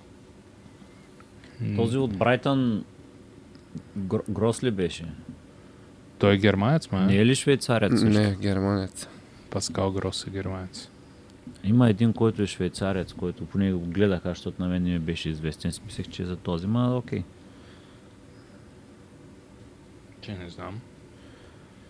Чай да видим. Еле, и това общо взето. Очакванията са ми Бразилия без проблем. Първа. И второто място според изхода от матча Сърбия-Швейцария, но се надявам да е Сърбия. Камерун твърдо четвърти. Камерун твърдо четвърти. Не вярвам на прогнозата на Ето, че са на финал. Той, освен Ето, и някой друг беше... Той и този, и Пеле ги пращаше едно време по такова, ама... Не знам. Сърбия всъщност или ще излеят от групата, или ще се снуват точки. Типично, да. Могат да се изпокарат, сбият. Те ако се изпокарат, сбият, по-скоро може да отидат напред по този начин. Също. Той боя изгражда, не разгражда. Да. Ние сме го доказали, но пък на едното световно бяхме четвърти, на другото паднахме 6-1 от Испания, като се сбиха. То не беше ли европейско? Не. С тази загуба от Испания. Не, на европейското паднахме. Не съм бил роден даже. Не, всъщност бил съм. 9-8 паднахме от Испания 6-1. Ама и те си отидоха с нас. Те си го изкарали, значи, на нас. Това са ми прогнозите. Тецо ти. Група Х. Група Х. С твоя фаворит. Те не са моя фаворит, ама ще заложа на тях, защото трябва да съм различен, за да може, ако спечеля само аз да взема тази книга. Не, сега си делим страни. Да рискуваш да нямаш късмет. Да, група Х, най-актуалният отбор в момента е Португалия, предвид актуалността на Кристиано Роналдо. Последно първенство за Роналдо за световното, предполагаме. Въпреки, че той е способен да играе и на 42 или там колко ще бъде на следващото. Но като цяло португалците с доста добри представяния на световните първенства, ама никога не са го печелили. Сега последен шанс за това поколение да се изяви. Общо взето,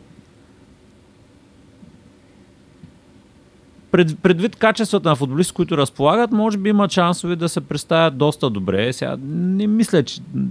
Нали, аз тук си противореча, ето и залагам заради книгата, ама ако трябва с ръка на сърцето така, не мисля, че имат качества да станат световни шампиони, но със сигурност имат качества да стигнат така доста напред. Единици имат, дали имат отбор? Да.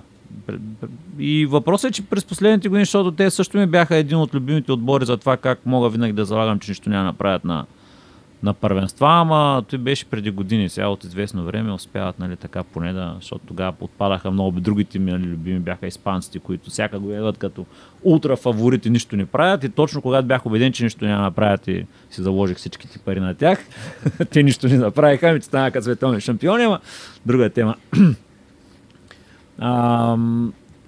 Да, всъщност достатъчно много звезди и добри футболисти от различни първенства.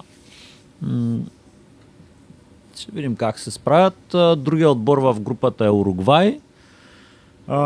Уругвай в момента наистина е последно първенство за това поколение, защото те 6 май или 7... застъпват две поколения там. Ами да, мисълта е, че 6 или 7 човека от по-известни футболисти са 34 плюс.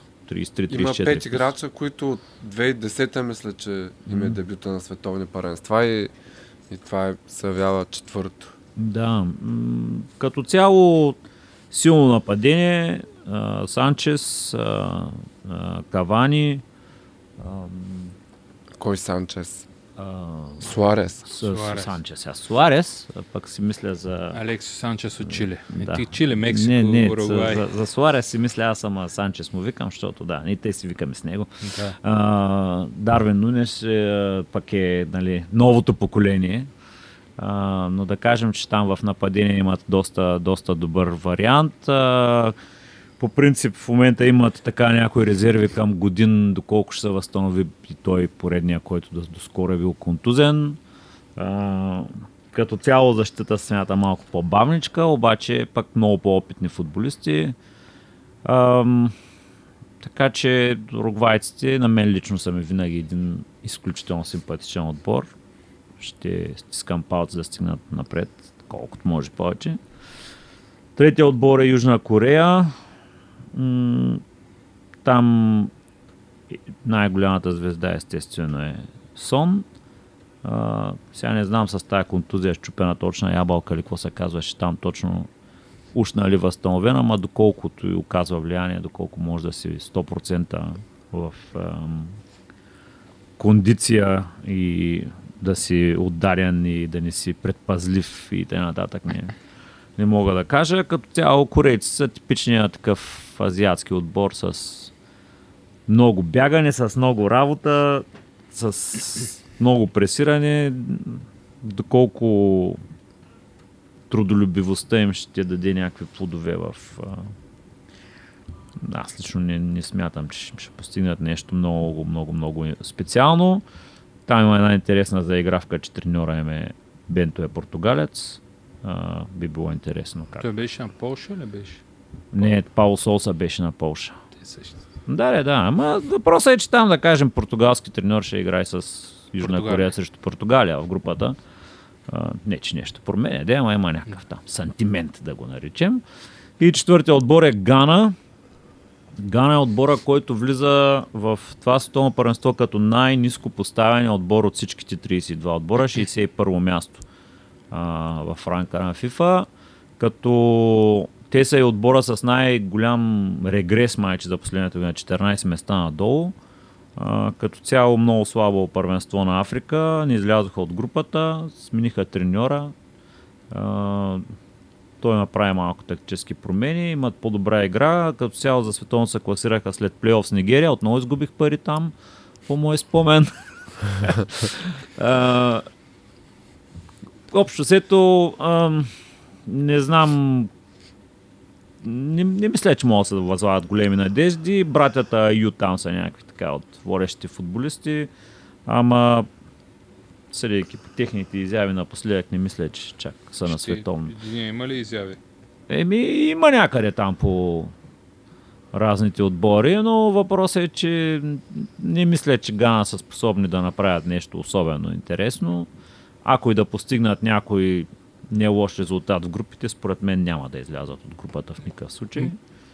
Там има, трябва да се има предвид, че те доста натурализираха, така да се каже, доста футболисти след класирането. Да, искаха още, ама нещо не можаха. Да. Времето мисля, че не стигна нещо от сорта. Да, ама там имаме брата на Нико Уилямс от... И Наки Уилямс, да. Бето имаме, ама... Да. Нали?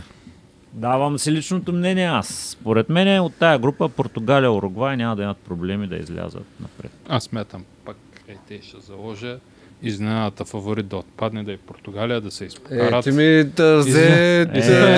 Кажи го де, ми кажи я де. Чаках си. Извинявам се. Според Радо и мен... Португалия ще се изпокарат. Не можеш да кажеш, Радо мисли, че... Радо и аз, защото ти аз не съм го чул от него. Аз. Да, то вече започна, то днеска кадрите, които излязоха от... Кадрите, които излязоха от влизането на... Бруно Фернандеш в съблекаването. Доста така... Подаване на ръка, гледа на другата страна и т.н. Вече започна, пък и очите на Кристиано е такива. Бяха като палачинки, не знам, Радо да даваха достатъчно заявка за весело прикарване по време на световното. Доста добро е. Ай, после. Да. Но мисля, че и Корея и Гана могат да ги изненадат. Ще видим. Аз се чудих между другото много, защото обикновено нали става някоя изненада на всяко световно първенство. Няма как без изненада. И се чудих доста кой да е така отбора, който да предвидим, че ще се изложи и спрях се ясно на Португалия. Еми, те са изцепки от последните 24. Между другото за Гана, аз да добавя нещо. Те, освен нали, Наки, Тарик Ламте също е в състава. Мохамед Салису от... Парти.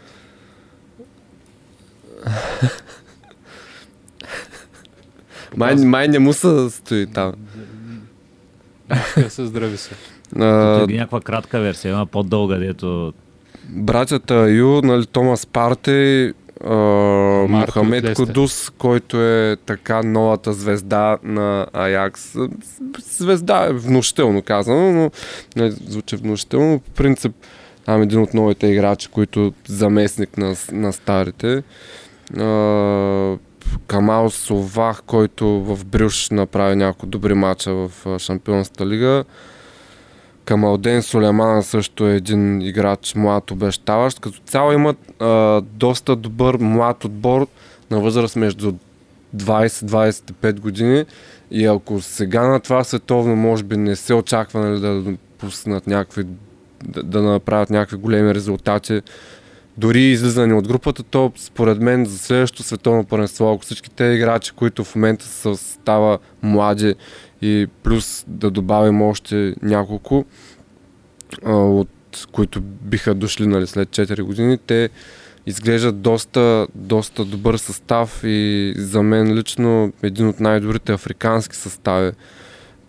С оговорката, нали, че тук трябва да...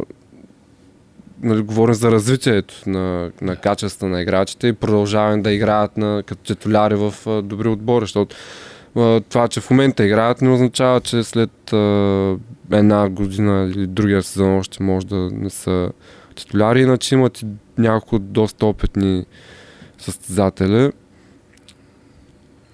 Това е за тях. Проблема с африканските отбори е, че там политическата обстановка винаги е доста нестабилна. Да. Дори в стабилните държави.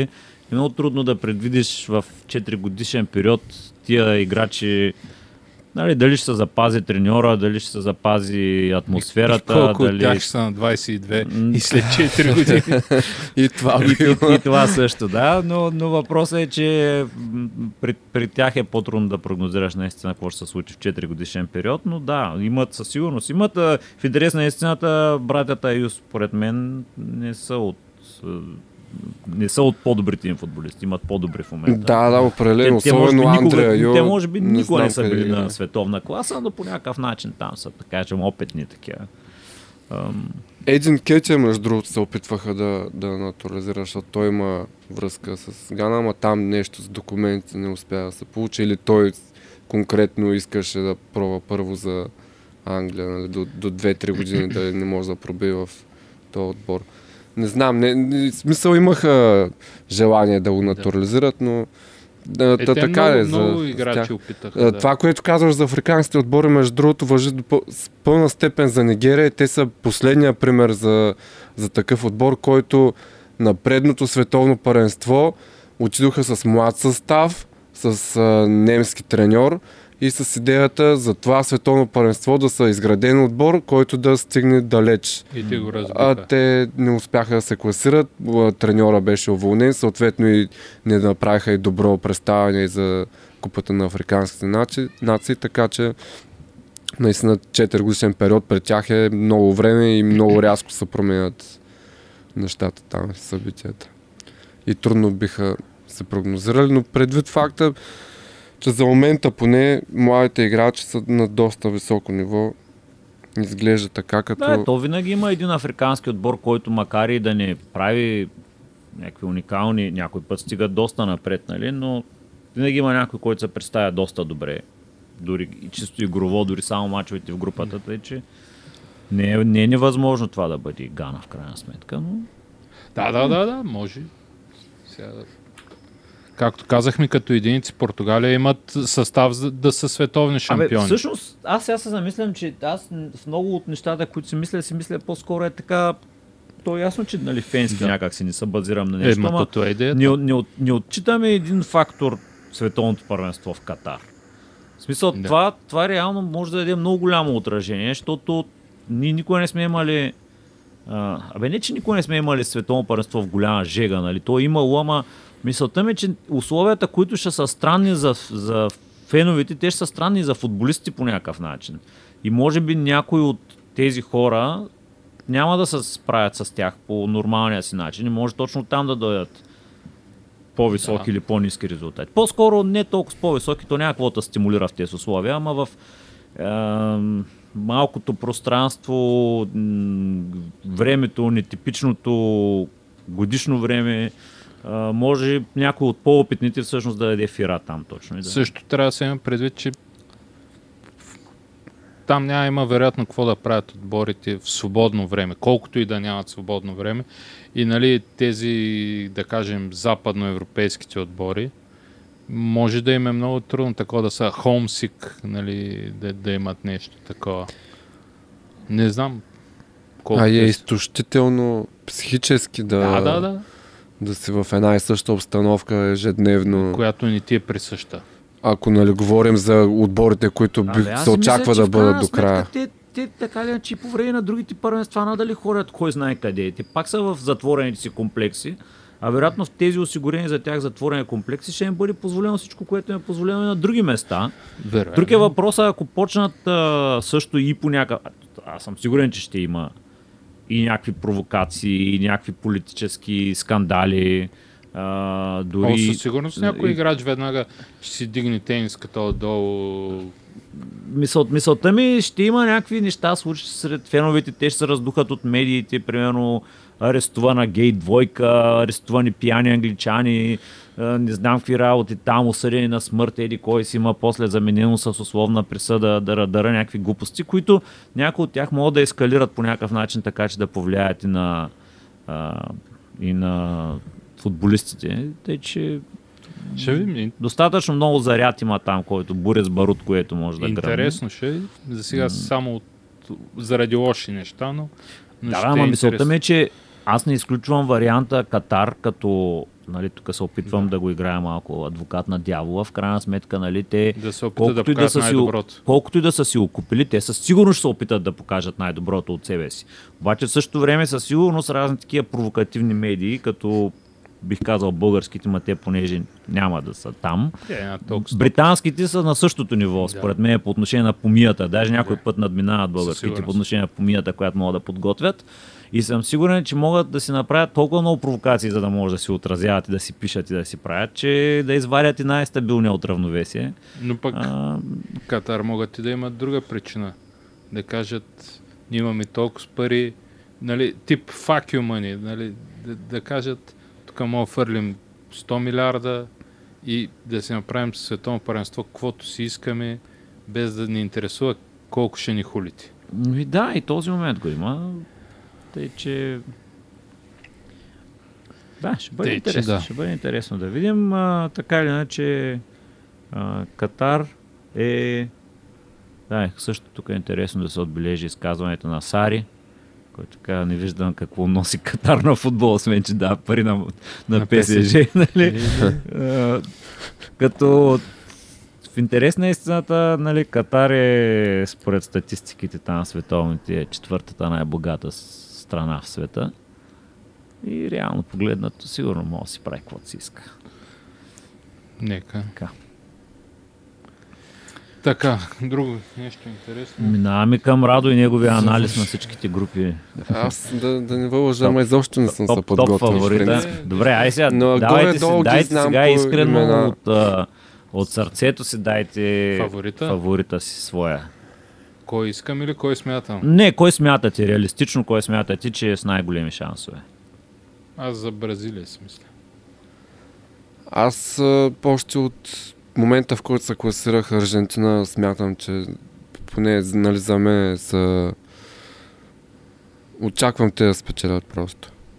Иначе безспорно Бразилия са в момента фаворита от гледна точка и на играчи, и на всичко, и класта състава, но според мен аз съм за Аржентина. Аз също до някъде смятам, че Аржентина много добър шанс, предвид отбора, който изградиха миналата година покрай чакай сега, че Копа Либертадорес. Копа Америка. Покрай Копа Америка. Общо взето те нямат почти никакви сътресения в този отбор. Даже напротив, той скалони ги заздрави. Да, точно това привид. Нямат някакви... Това имат надграждане и имат много големи шансове. Бих заложил също или на Аржентина. До някъде си мисля, че Франция, въпреки отсъствието на Погба и Канте, също имат много стабилен отбор. Мисля, че ако трябва да си избирам, бих заложил на един от двата. Аз от европейските не знам защо си мисля, че Германия ще са най-добре представили се европейски отбор. Германия винаги може да го очакваш, ама винаги... Нали... Да. Млад отбор, така по-скоро. И... Не знам, имам някакво такова усещане, че... Аз бразилците, предвид всички ги слагат за фаворити, пак те винаги са малко палави. Те си мислят, че този път нещо може би няма да е... Те са, както каза, като сървици, нали? Само че те няма да са от тези, няма излязат от групата, ама да кажем, че... И това е причина, между другото, за Аржентина, да, нали, това да е тяхното първенство, защото аз откакто гледам, нали, футбол и световни първенства, за първи път не отиват като топ фаворити, очаквания за достигане на финал или да са натоварвани с тежестта на това да бъдат задължително като фаворити и да играят добре. В момента по-скоро от тях се очаква нещо от сорта на... Нали, освен на аржентинците, които те винаги, то няма как там да... Аз мисля, че особено сега с тази серия, с този предстоящ рекорд да подобрят на Италия от миналата година, нали? Да, от тази гледна точка, да, и те като цяло в букмейкърските сайтове, мисля, че са на трето, мисля, че са Франция са на второ и Бразилия на първо. Ама като цяло някак си в фенските среди и форум средите и социалните мрежи някак си не са слагани до такава степен сред фаворите и не са гледани на тях като на сериозен фаворит, такъв с заявки за титулата, колкото, нали, предни години. И на фона на това, че Меси все пак вече не е Меси на 24 години. Но пък добра есен. В прайма си. Добра есен. Колко да, но просто тогава се очакваш, нали, пак те, като погледнеш тогава нападението и с Агуеро и Гуените, въпреки, нали, че като цял никой не блестеше за националния отбор. Поспори дали не ги закупава всеки път. И от тази гледна точка може би излизат и с най-ниско като класа състава. Балансиране много, защото в предни години е имало така, че да нямат защита, примерно. Аз спомням на миналото световно нямаха халфова линия. Те халфовете не бяха на нивото на нападателите, примерно, нещо от сорта. Сега са по-балансирани, но пък няма толкова в водещите отбори да играят. Нали, като Дибала и Лаутаро са, освен, нали, Меси, те са звездите на отбора, останалите са горе-долу едно средно европейско ниво. Но пък имат колектив, което е по-важното за такива моменти. И затова смятам, че принципите ще са... Но между другото, отписвани са доста Нидерландия. Аз се подсетих, нали, че Луис Ван Гал беше треньор на последния път на Нидерландия, когато те стигнаха до полуфинал. Да. И те тогава също бяха отписвани и никой не ги спрягаше за нищо, обаче той доказа, че с не толкова, нали, или залязващи звезди, или не толкова добри футболисти от гледна точка на това да играят в топ отбори, стигна до полуфинала. Моля, очакваме голям трансфер на Мемфис Депай след световното? Ами не, аз смятам даже, че той е му последното световно или каквото иде първенство, въпреки че не се знае, нали, може да направи добро първенство и да... 6 гола и отива в Арсенал за крило. Някъде. Не знам, трябва да поиграва вече, доста му се насъбра. Да, мога да кажа така като имена, от кой може да се очаква, нали, извън топ отборите добро представяне и последва, може би, трансфер в по-добри отбори. Да.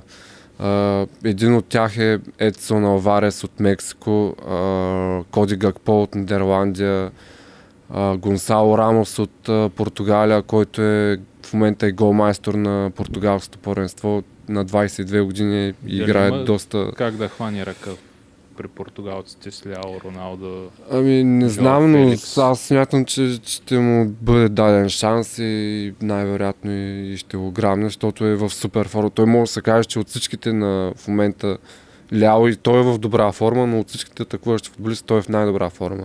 Факта просто е, че е в Бенфика, другите са в по-големи състави. Ми то ти трябва да си... Бе, аз даже игра на думи направих. Щях да кажа... То ти трябва, тото скилачи, нали, примерно, общо взето направи такова първенство, дето тръгна като резерва майче, пак после на световно, дето станаха световен шампион, 2006-та. Ема той мисли, че тръгна резерва, защото беше контузен преди световно. Може не знам, а мисълта ми, то му трябва да влезе два пъти като резерва, да вкара два гола, за да избухне и да бъде звезда на световното. Там въпросът е как се препокрива с другата ми прогноза, че ще отпаднат групата. Да, тук малко се застъпва.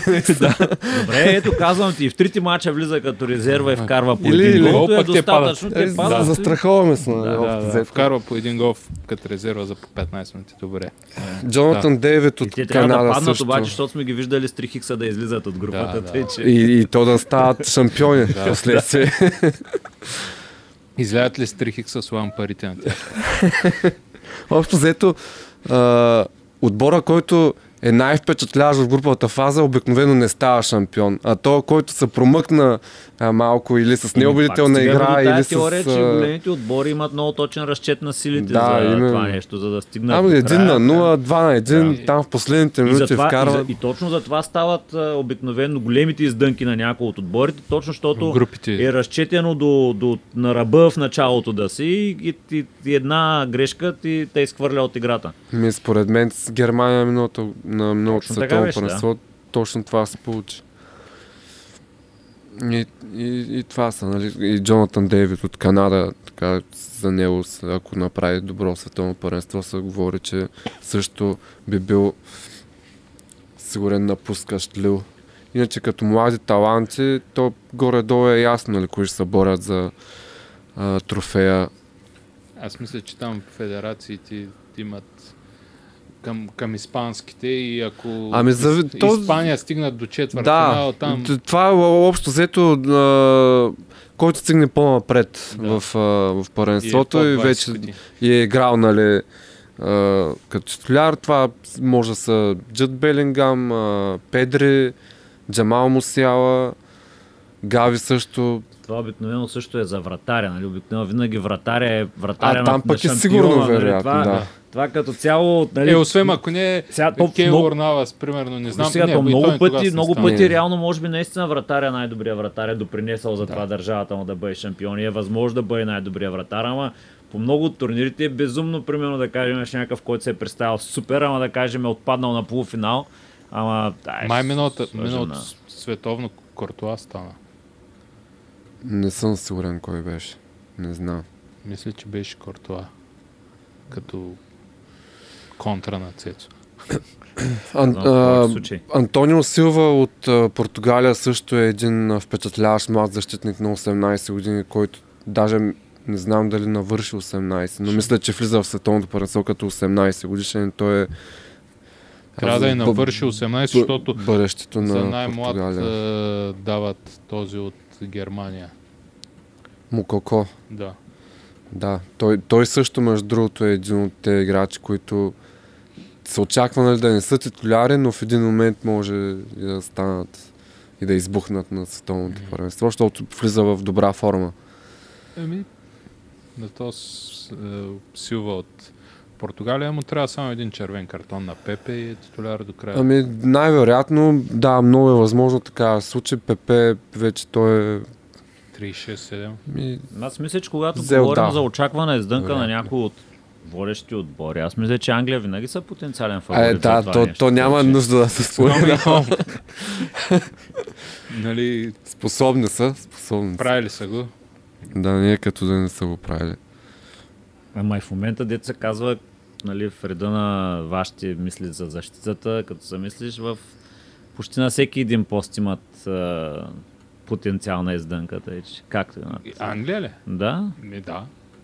Там общо взето дори и Хари Кейн ми е малко съмнителен. Без гол в групите, с всичката помия по него, примерно. Предвид каква пролет имаха Хари Магуар с някой друг... тролейско изпълнение. Да, някой вратарска глупост и са готови. Люк Шоу, червен картон. А то, между другото, вероятно за... прогнози за това Хари Магуар да направи някой простотия грешка и нещо от сорта не са много големи коефициентите. Как се казва то? Аз не се опитах даже да го запомня. Има един, вие сте го гледали в YouTube, дето прави там имитации на всички футболисти, треньори. Един англичанин, който имитира там разни образи, прави пародийни скетчове с по-актуалните футболни въпроси. И имаше такова, дали, имитация на толк футбол, как се казваше това? Радиопредаване, което върви и този Джейми Карагър с Хари Магуар и дискутират интервюто на Роналдо. И единия, нали, какво казва, другия и Хари Магуар, уж се обаждат хора по телефона и Хари Магуар казва: ами аз всъщност искам да защитя Роналдо, защото и той, нали, зрителя. Крайно време е да почнеш да защитаваш нещо ти в Манчестър Юнайтед. Добро. И така, голмайстор, фаворит? Сложно е. Да, има много заявки, не знаем. Зависи кой ще излезе от групите. Защото един Левандовски, нали, може да ти вкара голови, ама не е ясно Полша как ще продължат напред. Той май още няма гол на световно. Да, и на фона, че няма гол на световно. Сега е момента. Мисълта ми сега е във форма, ама ако пак не излезе отбора, пък... Интересно. Нямам фаворит, не знам букмейкерите кой дават. И аз мисля, че Мбапе беше като... Мбапе, Бензема. Там много ще се разводнят между двамата, може би го... И то може да се случи, тъй че единия да ги вкарва. Може би трябва да погледнем в груповата фаза, като Аржентина с Саудитска Арабия, там се очаква, нали, малко по-голям резултат, вероятно. С Тунис, между другото, те кои бяха с Тунис? Англия ли бяха? Англия са с Иран, Уелс и Щатите. Тунис са като отбор, нали? Тунис с Белгия, не е с Белгия, с кого са? Малко повече отбори. Тунис с Белгия. Не, те Мароко бяха там в тази група. Да, Мароко, Белгия. Тунис с Франция и Нидерландия, Дания и Австралия. Така че да, Мбапе е възможно. Мбапе, Лаутаро Мартинес, нещо от сорта. Като примерно 3 гола в групите и вече там още. Защото, нали, последните световни първенства горе-долу 4-5 гола са достатъчни за... 5-6, да, максимум. Допреди оригиналния Роналдо, голмайстора винаги ставаше с 6 гола. Там, да. Години наред не можеше да мине 6 гола. Той мина 7-8 ли направи? 9 даже да не направи. Не, той май 7, той май 8, а пък... Не Клозе. Кой беше голмайстор от Германия? Клозе, той няколко... Не направи ли? На това, когато станаха световни шампиони, беше ли той с повече или не? На това, което станаха световни, не. Мисля, че на предното беше с повече. По 4 гола. Да, Давид Вия, Торес, ако не се лъжа, беше. Хамес, мисля, че и той... Хамес е едноличен с 5 гола. Или той Хамес беше, даже той на следващото. С Давид Вия беше и този от Уругвай. Форлан, да. Да, най-вероятно. И Томас Мюлер. Но мисля, че Клоза беше с тъй повече голове на... Да, няма значение. Нали, Хари Кейн, ако стане голмайстор, ще си дублира, защити голмайсторския приз за първи път в историята. И така. Казахме си фаворитите, май да затваряме темата за световното за сега. И като цяло повече никакво световно. Виж, аз тук глупости говоря всъщност. Говориш. Да, глупости говоря. Сега отворих една статистика, смисъл, че те поне ако е вярното и което виждам тук, аз това го говоря за 6, за 7, те са тия, които аз съм гледал реално. Иначе някога там през 50-те, Жюс Фонтен с 13, ама и Герт Мюлер е с 10 през 70-та година. Да, да, те са по-стари. Да, всъщност Роналдо е с 8, да. Роналдо е с 8 и от тогава никой не го е надминавал. След това Клозе е с 5, 2006-та, Мюлер е с 5, 2010-та, Хамес е с 6, 2014-та и Хари Кейн с 6, 2018-та. Добре. Значи всичко над 7 е добре, да имаме някакъв прогрес. Еми, не знам, не го виждам за момента. Не го очаквам. Не, що, има шанс. Някой от, наистина от Мбапе или Бензема 7 гола би могъл. А ако особено ако се подложат в групите с няколко. Ако им тръгне, да. Ако тръгнат с 4 гола в групите, да.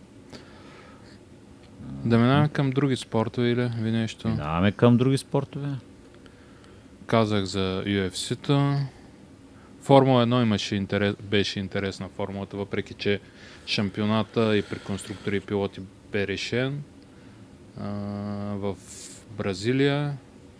Първо още на квалификацията в петък, понеже имаше спринтово състезание, на квалификацията в петък за спринта заради дъжд спечели Кевин Магнусен от Хаас. Хаас, които предишните два сезона нямаха точки, сега печелят пол позишън. Нали, просто беше заради дъжда, но все пак са доста по-конкурентен отбор от преди.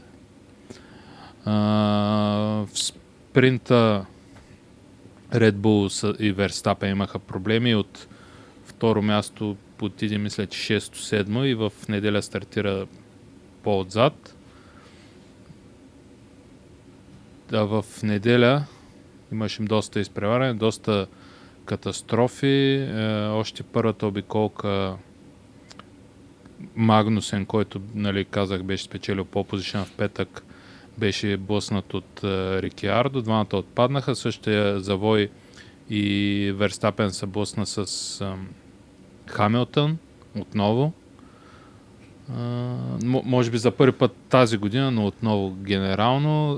Верстапен беше наказан за 5 секунди. И накрая в последните обиколки се случи така, че Ферари бяха трети и четвърти с Сайнц и Люклер. И Red Bull бяха зад тях. И Серхио Перес от Red Bull и Люклер от Ферари се бореха за второто място в генералното класиране. За точки на двамата им трябваше точки, но и на двамата съотборниците им не ги пуснаха. Като докато при Ферари имаше опасност човека за тях да ги изпревари и затова не го направиха, при Red Bull нямаше такава опасност и, нали, 3-4 обиколки казваха на Верстапен: пусни го, ако не успееш да изпревариш човека при те, пусни го и той накрая им се развика, каза, нали, включи се там по радиото, каза: аз съм ви дал моите обяснения защо няма да го направя, и не го пусна. След това имаше интервюта, нали, питаха Чеко Перес какво мислиш, и той каза: ми явно показа що за човек е той. Аз съм с основна заслуга за двете му световни титли, а той така общо взето ми се отблагодаря. И стана някакъв доста кофти пиар скандал.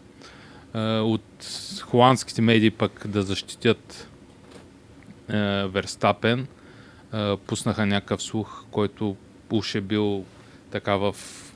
Между всички се говорил, че още пролетта в състезанието в Монако на квалификацията Серхио Перес нарочно се е блъснал. И по този начин, нали, не е нарочно за да прецака, но е прецакал Верстапен и Верстапен е стартирал по-назад и от тогава му се бил сърдил Верстапен. Но това няма официално потвърждение.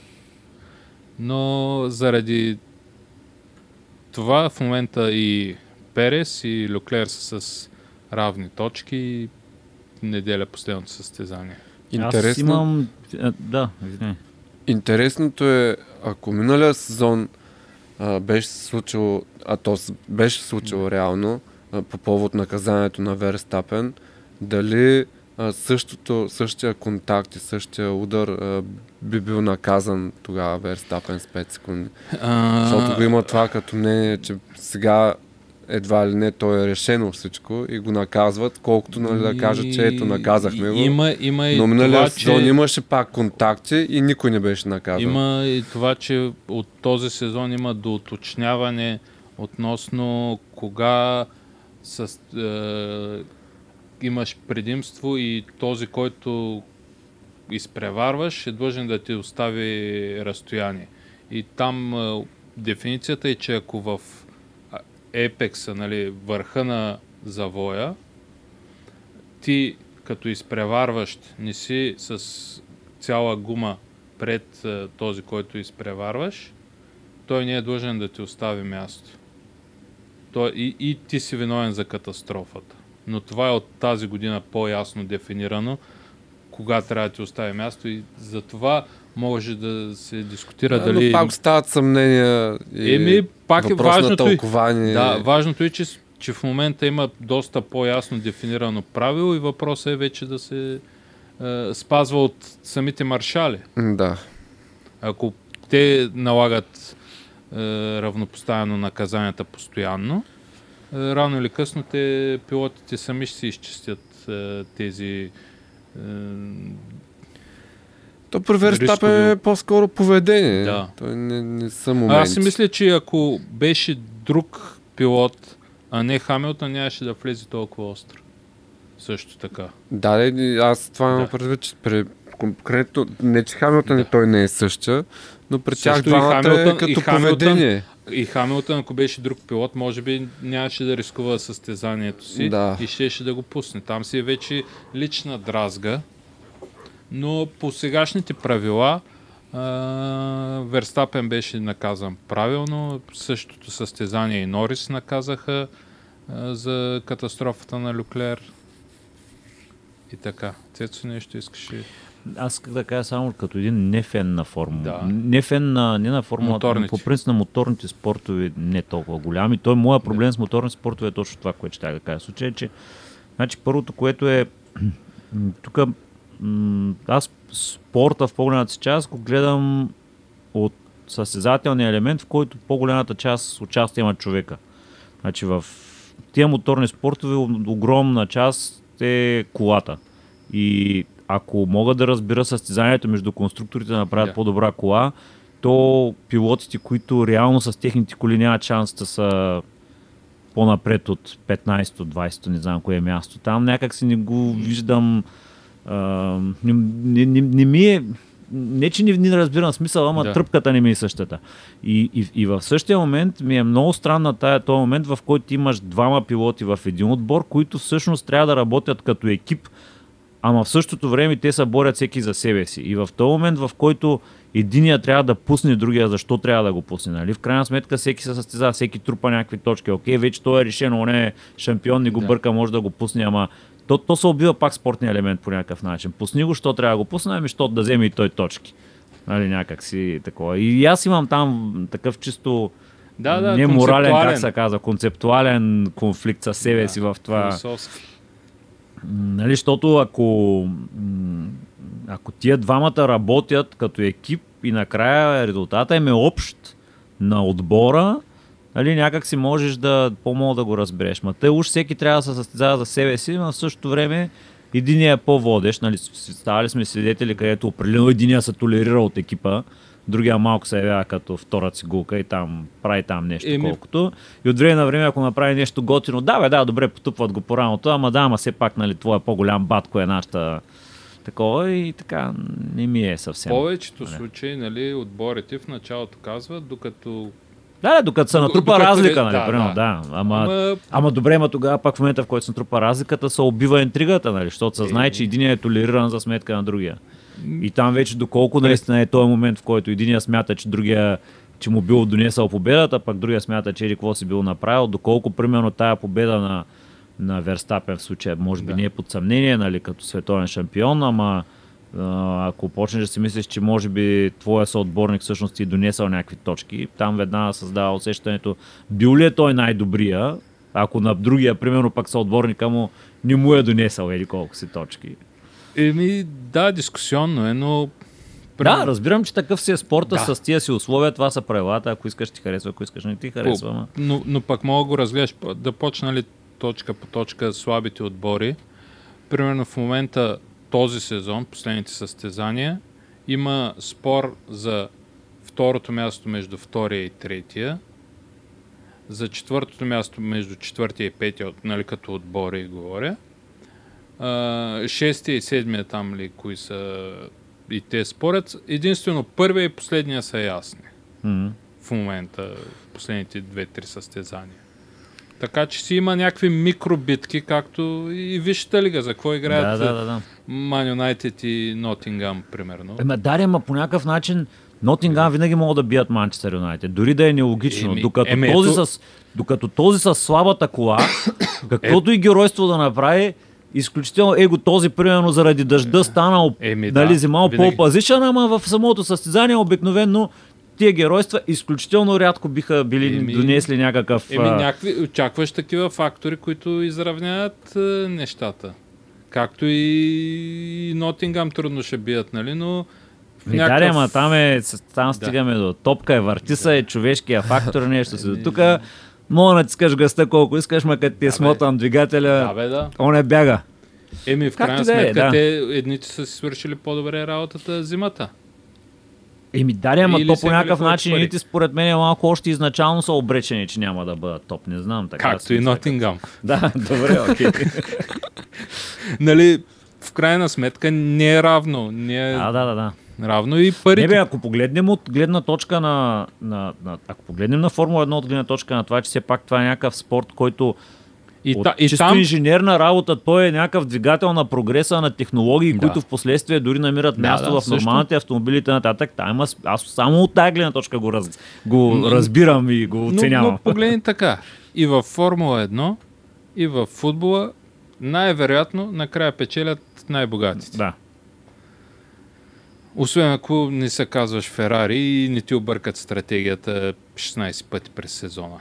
Тоест, примерно, си Ман Юнайтед и си назначаваш тъпи треньори. Да, и вземаш Роналдо на стари години. Да, и да ти развали всичко. Примерно. Също в неделя, не знам дали знаете, за първи път в континентална Европа се изигра матч от Националната футболна лига на Америка. Той и с яйцето детретът, дете си мислят, че и ръгби, пък му викат футбол. Пък се играе с ръце. Да. Тампа Бей, не знам си какво, с Том Брейди, който според всички е най-великия, може би, за всички времена. Жив. Срещу Сиатъл Сихокс играха на Алианс Арена в Мюнхен. За първи път, както казах, и Тампа Бей и биха. Имаше снимки от Алианс Арена подредена там, тревата, начертано. Естествено по Макс Спорт, въпреки че дават мачове от НФЛ, не го даваха този матч, защото имаха да дават някакви дървени спортове. Той си е бил част от първенството. Това всъщност е, нали, аналогията. Това тук проправяме път през американския спорт за изнасянето на кръгове в други континенти. Очаквайте скоро и във вашите градове. Както на миналата година на стадиона на Тотнам играха. НФЛ имаше мачове. Един поне. Тази година вече от острова са стъпили на континента. Да. Скоро и на Герена. Не мисля. Скептичен съм. Козирка им липса. Те ритат на високо само. За кое ме козиркат? Ще я да ударят. Като видиш на какви 700 милионни стадиони ритат в Англия, милиардни. Да. Но това е пак през американските спонсори и собственици през американския модел. Те си мъчат да си разширят пазара. Скоро ще видим и мачове от футболното първенство, които се изиграят редовни сезони, редовни кръгове в други континенти. На здраве. Да, мерси. Няма да е далече, може да не е 39-ти, но може да е първи. Защо не? Както всички си правят турнето в щатите, защо пък първия кръг да не е там? Да. Примерно тази година за NBA има предвидени два матча, не се сещам кои бяха, но един в Мексико и един в Лондон. Те в Лондон давна ма играят. Да, те си играят, но... Нали... Но, примерно, в NBA те са супер много мачове. Всеки отбор играе 82 мача редовен сезон, докато НФЛ са доста по-малко. И с тенденция да стават повече. Отбори... Ще има нови франчайзи. Нали на Леброн иска отдавна Лас Вегас да има от отбор. Щом смятам, че ще възпрепятства там федерацията. Да. Сигурно си имат някакви там нормативни... пречки. Отделно парите да се делят на още един, защото не съм убеден, че толкова много излишни. Представяш за какви пари подкуп става въпрос. Едните да натискат да има, а другите да контрират да няма и той, който трябва да вземе решение. Не знам дали сте запознати. Тук цяла една игра. Не, мисълта ми е, че... Да дадеш повече. Да. И предвид, нали, за какви... Но там и градовете натискат. Значи не помня за кой отбор... Дори не помня и спорта, който ставаше дума, но примерно отбора казва на града, искам да ни направите стадион, защото примерно стадион е на 20 години. От 94-та, примерно за САЩ 9-4 го правили стадиона или го реновирали и казват, нали, стадиона ни е малък, не е модерен, ала-бала, искаме да ни направите стадион, нещо от сорта на 800 милиона милиард и общината там, града, казваме, не можем. И те казват, хубаво, не ще си преместим франчайза в съседния там град, дето пак е 2 милиона, те ще ни направят тази зала. Да. Те, че там е също изнудване, там също са пари... Да, ама мен мисълта ми просто беше, че дали, там говорим, че натиска е за някакви огромни суми, защото, дали, примерно, ако Домощиев натисне БФС-то нещо да му свършат, става за жълти стотинки, вероятно. Докато борбата между... Няма кой друг да се появи. Да каже, аз давам повече, да не стане така. Ама примерно ще са и няма са жълти, бели стотинки ще са. Пак ще са стотинки. Спрямо парите, които са във франчайзовете на американските спортови и активния натиск от едната страна и активната съпротива от другата, вероятно раждат някакви... Но изначално там концепцията за разпределение на приходите е по-различна.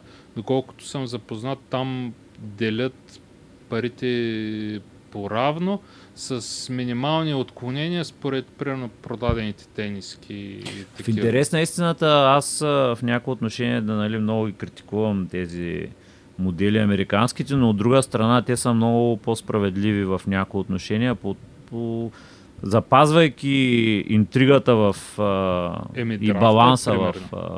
Драфта е добър пример. Да, и драфта, разпределението на приходите е то също другото нещо, защото дори таван на заплати, тогава даваш наистина възможност на отборите да си изберат. Окей, те сигурно пак ги с нещо друго покрай заплатите ги изкушаваш, ама нали, не, там ги заобикалят... като неактивни контракти. Но въпросът е, че да кажем специално по отношение на разпределението на приходите, в крайна сметка участвайки в едно първенство, то е ясно, че аз като примерно да не обидя някой, ама примерно като по-малък отбор не предизвиквам същия интерес като еди кой си друг, но в крайна сметка аз съм част от това нещо, което е продукта първенство. Каква е причината един да получи много повече пари от мене и да уби интригата, и убивайки интригата да изгуби интереса и съответно да спаднат приходите на другия по някакъв начин.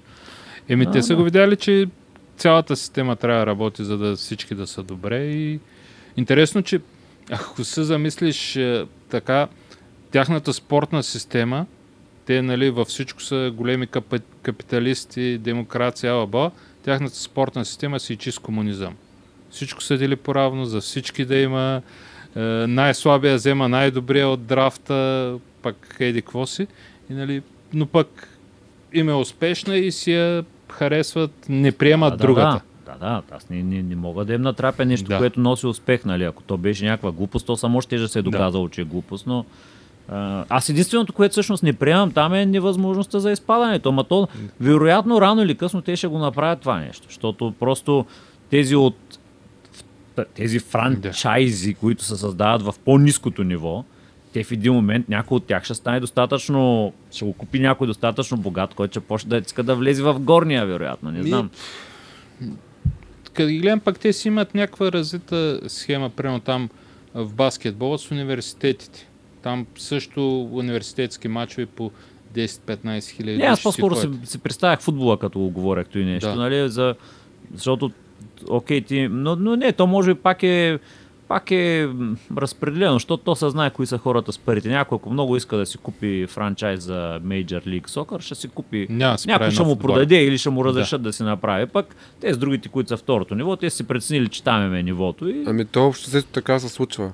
Ако дойде някой отбор, който е готов да плати, и мисля, че има някаква сума фиксирана, която ти трябва да можеш да платиш и да издържаш отбора, и влизаш директно в МЛС. Може даже да създадеш отбор, който го е нямал да преди това. Да, то, нали, преди години беше, когато Бекъм се отказа, нали, там беше, ще му разрешат ли, ще му дадат ли лиценз, няма ли да му дадат лиценз. Нали, естествено, даваха му.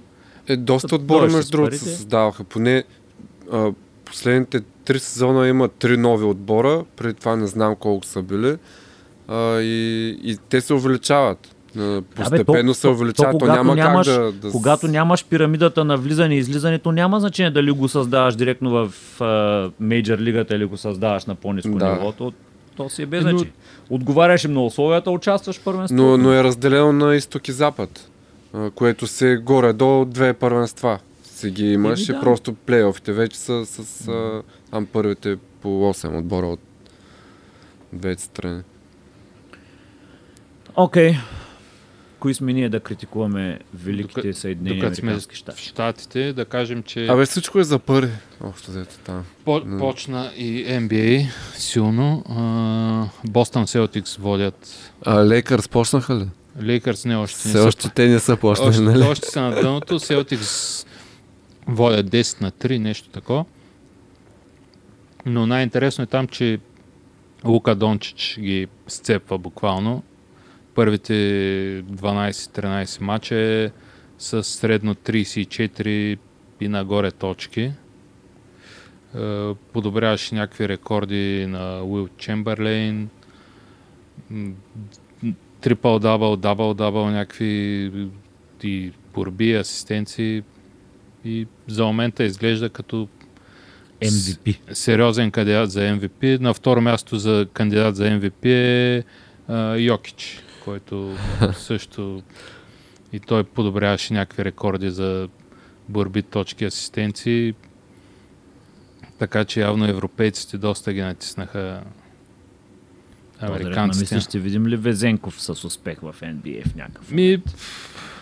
Според мен има нивото. Видя се и на европейското по баскетбол, където по точки беше 1-1 наравно с и Дончич, и Атекумбо от Гърция, който, нали, чист грък Атекумбо.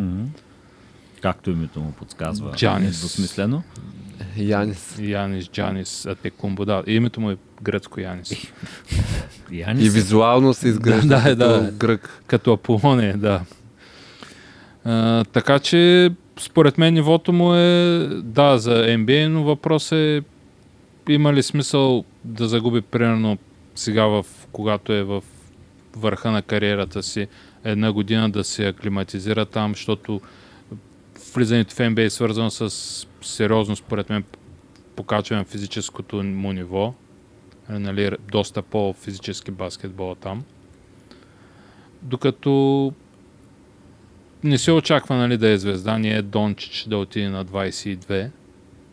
Докато тук в момента си имаше Final Four с Олимпиакос, в отбора на сезона беше за Евролигата, в момента си тотален лидер на Олимпиакос, така че по-добре първи в Европа, отколкото там да... Последен в Съединените щати. Сега... Може пък веднага да се аклиматизира, но се съмнявам. Не знам, не мисля, че е нали, особено физически готов. Без да съм нали, корифей в баскетбола. Ще се обадим на Кедара да попитаме. На Кедара, на Байстев. Той ще не разви всичко. Питай Байстев, може да знае. Така, друго нещо съм записал, не съм записал. И аз не съм гледал нещо различно. Снукър, обединено първенство на UK, т.е. първенство на Обединеното кралство. Бърках се. В момента върви, но зимния сезон гледам скачат още, ама не навсякъде има сняг и скачат на трева. Биатлона май не е почнал, още не съм ги виждал. Или Евроспорта ги игнорират. И в бокса че... очакваме Комбрат да се завърне в края на февруари. Сигурни ли сме, защото той взе диплома? Той го е казал лично, наскоро видях заглавия, очаквайте ме в края на февруари или началото на март, но една победа каза и съм отново в десятката и отново съм претендент за световно. Нека. В този ред на мисли IBF са задължили Усик да играе с... Поляк май някакъв. Който ще да е. Еми, има ли тези? Тото е шанса на боксери като този и Кобрат. И така. Но деца вика, по-вероятно и да се откаже от титла, ако не го устроя дълго. Да, ако е... Графика, нещо. Так, ако се стигне до споразумение за матч с Фюри. примерно, естествено, че се откаже. Но понеже все пак... Агент на другия, не поляк ми, дали не беше сърбин, не сърбинка беше, както да е Еди Хърн, естествено. Значи бързо ще се разбира. Така че ще... Не, те, смисъл, ако има матч с Фюри в края на примерно 23-та година, те със сигурност трябва да имат поне по два матча, може би. Много са два. Поне... не, защо март и... август. Доста подготовка, възстановяването от мачовете е доста, около 2-3 месеца, подготовката е още толкова, те съответно... Окей, поне по един, но поне по един трябва да имат. Да.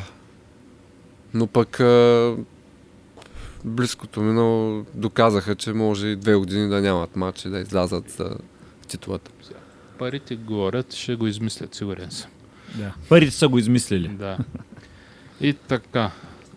Почваме видео подкаст. Ами да, всъщност това е последния аудиокаст за сега, тази седмица. Да.